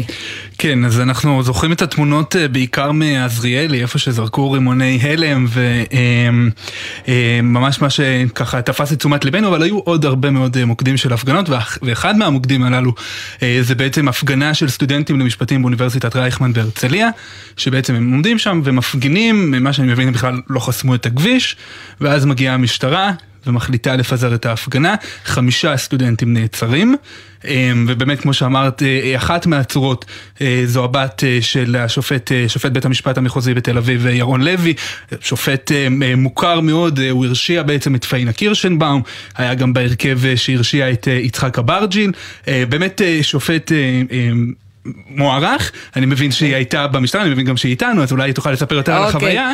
אז נגיד שלום לגילי לוי, אה, ואת אה, נעצרת אתמול בהפגנה. אני מתנצלת מראש שאנחנו מדברים על הייחוס המשפחתי, אבל את מבינה בטח שיש משהו אה, שיוצר איזשהו דיסוננס מפתיע. שאי אפשר להתעלם ממנו. כן, טוב, קודם כל שלום, ערב טוב. אה, אני כן חייבת להתחיל בדיוקים של כמה דברים. כן. אה, אני סטודנטית לממשל באוניברסיטת רייכמן, משפטים זה אכן אה, תחום אחד קרוב אליי. ההפגנה הייתה בהרצליה, וזו לא הייתה הפגנה רק של סטודנטים, זו הסתיימה בצהריים, הפגנה אה, באמת גדולה ומוצלחת בהרצליה, שעברה בשלום ובשיתוף פעולה עם המשטרה. לאחר מכן, בשעה חמש וחצי, התחלנו בהפגנה נוספת בהרצליה, ושם אה, כל הבריונות התחילה. אז זה ככה דברים ש, שחשוב לי לדייק, להעמיד במקום. כן, אז איך קרה שנעצרת? אז אה, אוקיי, אני חייבת להגיד שאני רואה את הסרטונים באמת אה, מאתמול ומזועזעת, מצ... מצטמררת ועדיין כואב לי כל הגוף וכואבות לי הידיים. אה, רואה את זה ומנסה באמת להבין מה היה לא בסדר. אני לא מוצאת את הפגמים שבהתנהגות שלי, כי אני בסך הכל, ובאמת קיבלתי המון תגובות, גם מהמפגינים והמפגינות שהיו איתי שם, שאמרו, היא לא עשתה כלום, ואכן לא עשיתי כלום מלבד להפגין. ניצלתי והשתמשתי בזכותי הדמוקרטית שבעיניי בעת הזו היא חובתי האזרחית ולא רק זכותי להפגין. אה, אני קראתי במגפון קריאות כמו דמוקרטיה, לא נסכים למדינה ללא חוקים, דברים מאוד מאוד הגיוניים. אה, והיה שוטר אחד, האמת שהיו כמה, שלאחר מכן גם נודע לנו, נודע לי, שהיו שוטרים שאמרו, אני מסמן אותה, אני יודע שאני אעצור אותה היום בסוף הערב, כי מה שנקרא הם אה, אה, פשוט אה, סימנו אותי, נדלקו עליי, ואכן כך היה. למה את חושבת שהם נדלקו עלייך? זה לא, הם לא לא ידעו שאת אה, בת של אה, הם השופט. אמרו. אבל, אבל, קודם כל אני באמת חושבת ש... מה זה חושבת? אין שום קשר, כיוון שאף אחד ואף אחת לא ידעו שאני אה, בת של שופט, ואין שום קשר, כי אני כאזרחית, בגירה, אני בת 24, אז את אומרת שמישהו שמע אותם אומרים, אין שום קשר. אומרים שמסמנים אותך? הם אמרו, אחד מהשוטרים, אה, אנחנו נת... אני אטפל בזה, אני לא רוצה לציין את השמות שלהם כרגע, אבל אחד מהשוטרים אמר במפורש למפגינים האחרים שנעצרו ביחד איתי, אה, סימנו אותה מתחילת הערב, כלומר אנחנו יודעים שנעצור אותה עוד לפני שהתחילה ההפגנה בכלל. יש לך איזשהו. ניחוש למה דווקא אותך? אה, אני חושבת שהם פשוט באמת נדלקו עליי, הם ראו, אה, לא באתי להם בטוב בעין, אני הייתי עם מגפון, אכן הייתי בולטת בקריאות במחאה, אבל הכל היה בגבול הלגיטימציה והחוקיות כמובן. לא אני חסמת כביש, לא חסמת שום כביש, דבר. שום דבר, שום הפרת סדר ציבורי? אני לא עשיתי כלום שאסור עמדת היה על לי המדרכה? לעשות. עמדתי על המדרכה, ואז היה שוטר אחד שבא אליי, צרח עליי והפגין באלימות. אמר לי, פעם אחרונה שאני אה, אה, אומר לך לעלות למדרכה, למרות שהייתי על המדרכה. אז אמרתי לו, היי, זו הפעם הראשונה שאתה מעיר לי בכלל. הוא אמר, יופי, וטוב שכך, כי הפעם הבאה תהיה במקום אחר, כלומר, מרמז למעצר. אני לא מבינה, מיד את עומדת על. המדרכה, אה, רגע, את את עומדת... עומדת על המדרכה, ואת יודעת, כזה הרגל שלי הייתה, אה, נפלה לי, נפלתי לרגע, אז אה, עמדתי על הכביש, ואז חזרתי מיד לעמוד על המדרכה. אז הוא אומר לי, פעם אחרונה שאני מעיר לך. אז אמרתי לו, זו הפעם הראשונה בכלל שאתה מעיר לי. אנחנו לא דיברנו בהפגנה הזו. אז הוא אומר, נכון, יו- ויופי, וטוב שכך. כלומר, הוא, הוא מראש בא אליי, כאילו עשיתי משהו ו- ותקף אותי. אה, ולאחר מכן בעצם ההפגנה שלנו שהתחילה על הדשא, על, על המדרכה בצורה מאוד מסודרת וממש מנומסת אפילו הייתי אומרת, אה, הגיעו רכבים של, אה, שיירות של רכבים שהפגינו והרכבים עצמם חסמו את הכביש כך שלא הייתה שום תנועה ואז השוטרים נתנו לנו לרדת כלומר, לכביש. הרכבים עצמם השתתפו כבר בהפגנה. הרכבים כן היו שיירות של רכבים כמו שהיו אתמול זה- לאורך זה כל היה היום שוטר ב- מג"ב או שוטר אה, כחול? היו, אה, לא, זה היה. הייתה משטרה כחולה. כחולה. היה- משטרה כחולה, אה, כן, אזרחית. אה, אז לאחר מכן בעצם השוטרים עמדו במין שורה כזאת על הכביש, הם נתנו לנו לחצות, את, לעמוד על הכביש עד גבול מסוים, ואני הייתי באותו גבול, לא עברתי אותם, בטח שלא הפגנתי אלימות, לא דיברתי, לא הפ... כלום, פשוט עצבנתי אותם כי הפגנתי, כי הפגנתי אז, אז. גילי, אז, אז למרות שנשמע שאת לא מתחרטת על שום דבר, אני עדיין תוהה אם היה איזשהו חוסר נעימות מצידך בכל זאת כשאת נעצרת, ואת חושבת איך אני הולכת לספר את זה לאבא. אני שוב מבקשת, אני חושבת שזה לא, לא נכון לקשר את זה לאבא שלי, כי אבא שלי דאג לי כי אני הבת שלו, אה, והוא הבין שנעשה פה ברגע שהם ראו את הסרטונים שהתפוצצו ברשת אה, בצורה אה, שאני עד היום לא הצלחתי להבין ולא לא הצלחתי לעקוב. פשוט הוא ראה את זה והוא ראה איך מרביצים לבת שלו, פשוט ככה. ואני חושבת שאת יודעת מה? אני כן אגיד לך משהו, דווקא אצלנו בבית שכל כך מודע לחשיבות של שלטון החוק והאכיפה וכל כך מכבדים את זה אצלנו, כן, אני באה מבית סופר ערכי ואני גאה בזה, וגאה באבא שלי ובאימא שלי שהיא עורכת דין, וגם, אה, אה, ואני רוצה בעצמי ללמוד משפטים, אבל אין שום קשר לייחוס שלו, מהמם. כי אני יודעת כמה חשוב לכבד את מערכת אכיפת החוק, ואני כן. לא עשיתי שום דבר שלא הייתי צריכה או שאסור היה רוצה לי לעשות. היה שוטר אחד שפשוט החליט כן. שעברתי את לוי. הגבול. בלי שום הצדקה חוקית, הרביץ לי ומשם הכל תודה, הידרדר. גילי. אביתר, אתה רוצה להוסיף משהו? לא, סתם מעניין אותי איך- איך כל האירוע הזה נגמר, מה כאילו בכלל, כאילו, איך אמרו לך שאת משתחררת הביתה, על מה עשית? אחרי אה, חמש שעות ב- בתחנת משטרה במעצר, רק בחצי שעה האחרונה הייתי בחקירה. שם אמרו לי שאני עצורה על הפרת הסדר הציבורי והפרעה לשוטר בעת מילוי תפקידו, שזה כמובן כן. היה מגוחך כי השוטר הוא הרביץ לי. אה, וזהו, ושחררו אותי שם. אוקיי, תודה. תודה, גילי לוי. תודה רבה.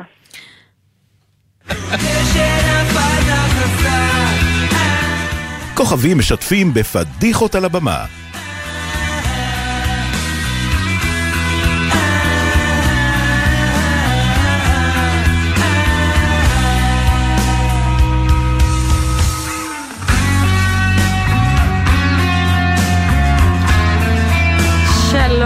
למייק בורשטיין. שלום, שלום. ערב. טוב. ערב טוב לכם, בוקר טוב לי. או, בוקר טוב. רגע, אתה איפה ב-LA, ניו יורק? אני בלוס אנג'לס כרגע. כן, אתה בלוס אנג'לס. אה, זה ממש בוקר. רגע, רגע, מה עם הסופה? טוב, באמת, אה, היו לנו יומיים בלי, אה, בלי כלום, לא, לא היה חשמל, לא היה חום, אז אה, קצת בעיות, אבל תשמע, אה, זה מה שקורה היום בעולם. אבל כרגע אנחנו בסדר, אין שום בעיה. כששומעים אתכם, אז הכל בסדר. ספר לנו, ספר לנו על הפדיחות שלך לאורך? הקריירה הארוכה. או-אה, טוב, אז אני אחזיר אתכם ל-1965, לפני 58 שנים, אה, שהייתי בן 19, אז תעשו את החשבון, והתחלנו אה, לצלם את שני קוני למל, הסרט שבעצם הפך אותי לשם דבר בארץ, והמאפר באותו זמן היה אורי גרוס, שאחר כך הוא הקים את העסק שלו לפאות לגברים. והתחלנו ביום הראשון לצילומים, וקוני למל היה אתם בטח זוכרים, אה, צולע, מגמגם וסתום עין. כן. וכשהוא איתר אותי, אז את הצלייה ואת הגמגום עשיתי בעצמי, אבל באיפור הוא שם לי משהו על העפעף, מין חומר כזה נוזלי, וזה כיווץ לי את העפעף של העין, וככה צילמתי כל היום, היום הראשון לצילומים. באותו ערב היו לי הופעות, ואז הופענו גם בלילה, שחקנים הופיעו על הבמה. ואני הופעתי במחזמר המגילה של איציק מנגר, ביידיש עם הוריי, אבא שלי ואימא שלי. אז כשחזרתי הביתה, שאלתי את אורי, אני צריך עכשיו לחזור הביתה ולעלות על הבמה בערב, איך אני מוריד את זה? אז הוא אמר, זה כלום, תלך הביתה, תשטוף עם מים וסבון, וזה ירד. טוב, אני חוזר הביתה, אני שוטף, כלום, לא יורד. אני שוטף עוד פעם, לא יורד, ואני ככה, לא הייתה לי ברירה, עליתי על הבמה באותו ערב עם עין סגורה. והתביישתי, מה פתאום אני כמו איזה למלך עם עין סגורה. ולמחרת אני חוזר, ואני כעסתי, רציתי להרוג אותו, אז הוא עומד וצוחק. אמרתי, מה אתה צוחק? אני הייתי צריך להופיע כמו איזה כלומניק עם עין סגורה על הבמה. אז הוא אומר, "אה, אני לא ידעתי שיש לך הופעה בערב. זה יורד, איך, אמרתי, איך אני מוריד את זה? הוא אומר, רק עם אצטון. הדבר הזה יורד עם אצטון כמו שמורידים מציפורניים. עד היום, עד היום... עד היום יש לך עפעף נפול. עכשיו למדתי לא, לא לסמוך על מאפר שאומר לי שאפשר להוריד את זה עם מים. טוב, הדבר השני, אם יש לנו עוד כמה כן, דקות. כן, יש לנו. גם כן ב-1965, אותה הצגה, המגילה, זה היה בחורף, והיינו צריכים להופיע בירושלים, בבית העם. ואני באותו בוקר קיבלתי הרעלת קיבה, והיה לי חום גבוה, ואני שוכב במיטה כל היום, והיה גם חורף וגשם. אמרתי, אבא, אני לא אוכל להופיע. אבא שלי בא מה, מהמסורת של שחקנים שלא מוותרים על הצגות. הוא אומר, the show must go on. אנחנו לא יכולים לוותר, ההצגה... איך אומרים the show must go on ביידיש, אני כן, רוצה זהו, לדעת. רציתי... תן לנו קצת יידיש, כן. ביידיש אומרים, מקנישט אובזוגן הפורשטלונג. לא, מקנישט. מקנישט אובזוגן. מקנישט אובזוג? פנטורקשלונג, אובזוגן הפורשטלונג. הפורשלונג. הופעה. ואני שוכב שם, אומר, אתה, ניתן לך קצת אה, תרופ- תרופות, ובערב במונית אתה תגיע ונופיע. ואז לא היו מחליפים כמובן, אז אה, לא הייתה לי ברירה, נסענו בערב לירושלים, ואני עם כאבי תופת הבטן. אז ממול היה שם אה, רופא, לקחו אותי לרופא הזה, הוא נתן לי כמה טיפות. הוא אומר, זה יהיה בסדר, אתה תוכל להופיע. אני חוזר, מתחיל הצגה, ואני פ- פשוט, באמצע ההצגה אני מרגיש שאני הול- הולך להקיא. לא הייתה לי ברירה.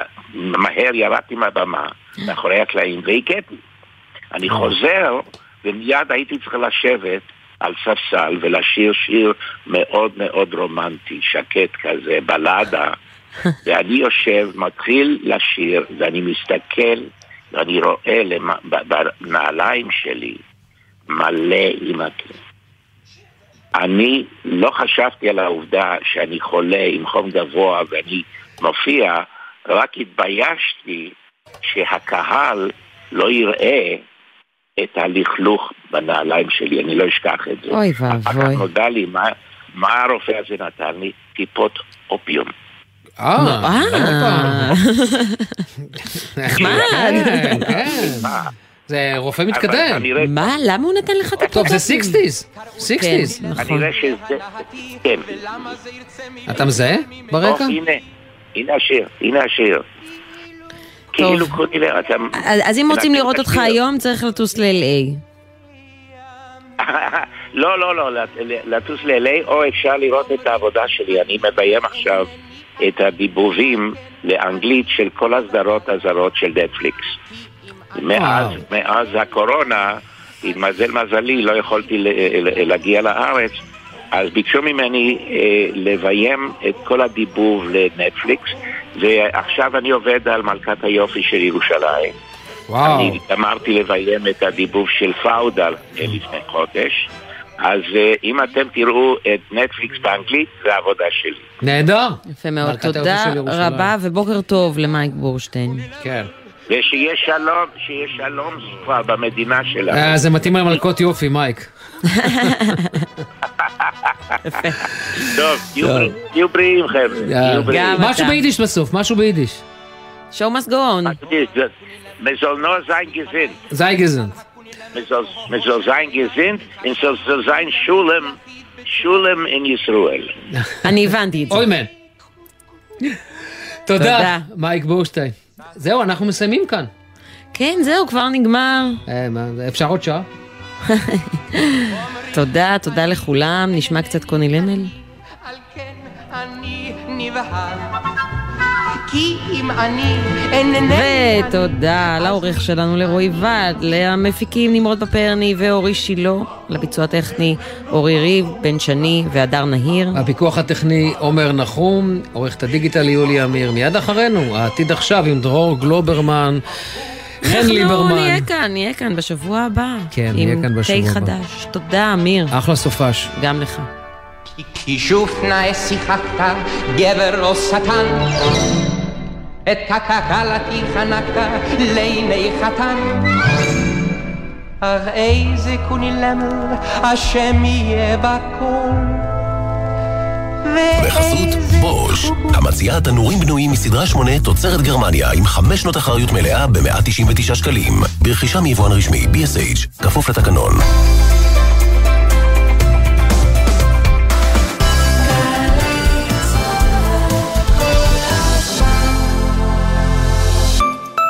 משוחררים מהמערך הלוחם? הקשיבו, אנו תוכנית המלגות אימפקט של ארגון ידידי צה"ל בארצות הברית, ה-FIDF, מעניקים לכם מלגה בסך 5,000 דולר בכל שנה. אתם תרמתם לביטחון המדינה, ואנו מצדיעים, אומרים תודה ומסייעים לכם לרכוש השכלה גבוהה. ההרשמה נפתחה, היכנסו לאתר אימפקט ושיהיה לכם בהצלחה. שמי שרה לייכט, שנים לא סיפרתי את קורותיי בתקופת השואה, עד שבאו אליי מיד ושם. כעת הסיפור שלי מונצח, למען הדורות הבאים. שרה הלכה לעולמה בשנת 2021.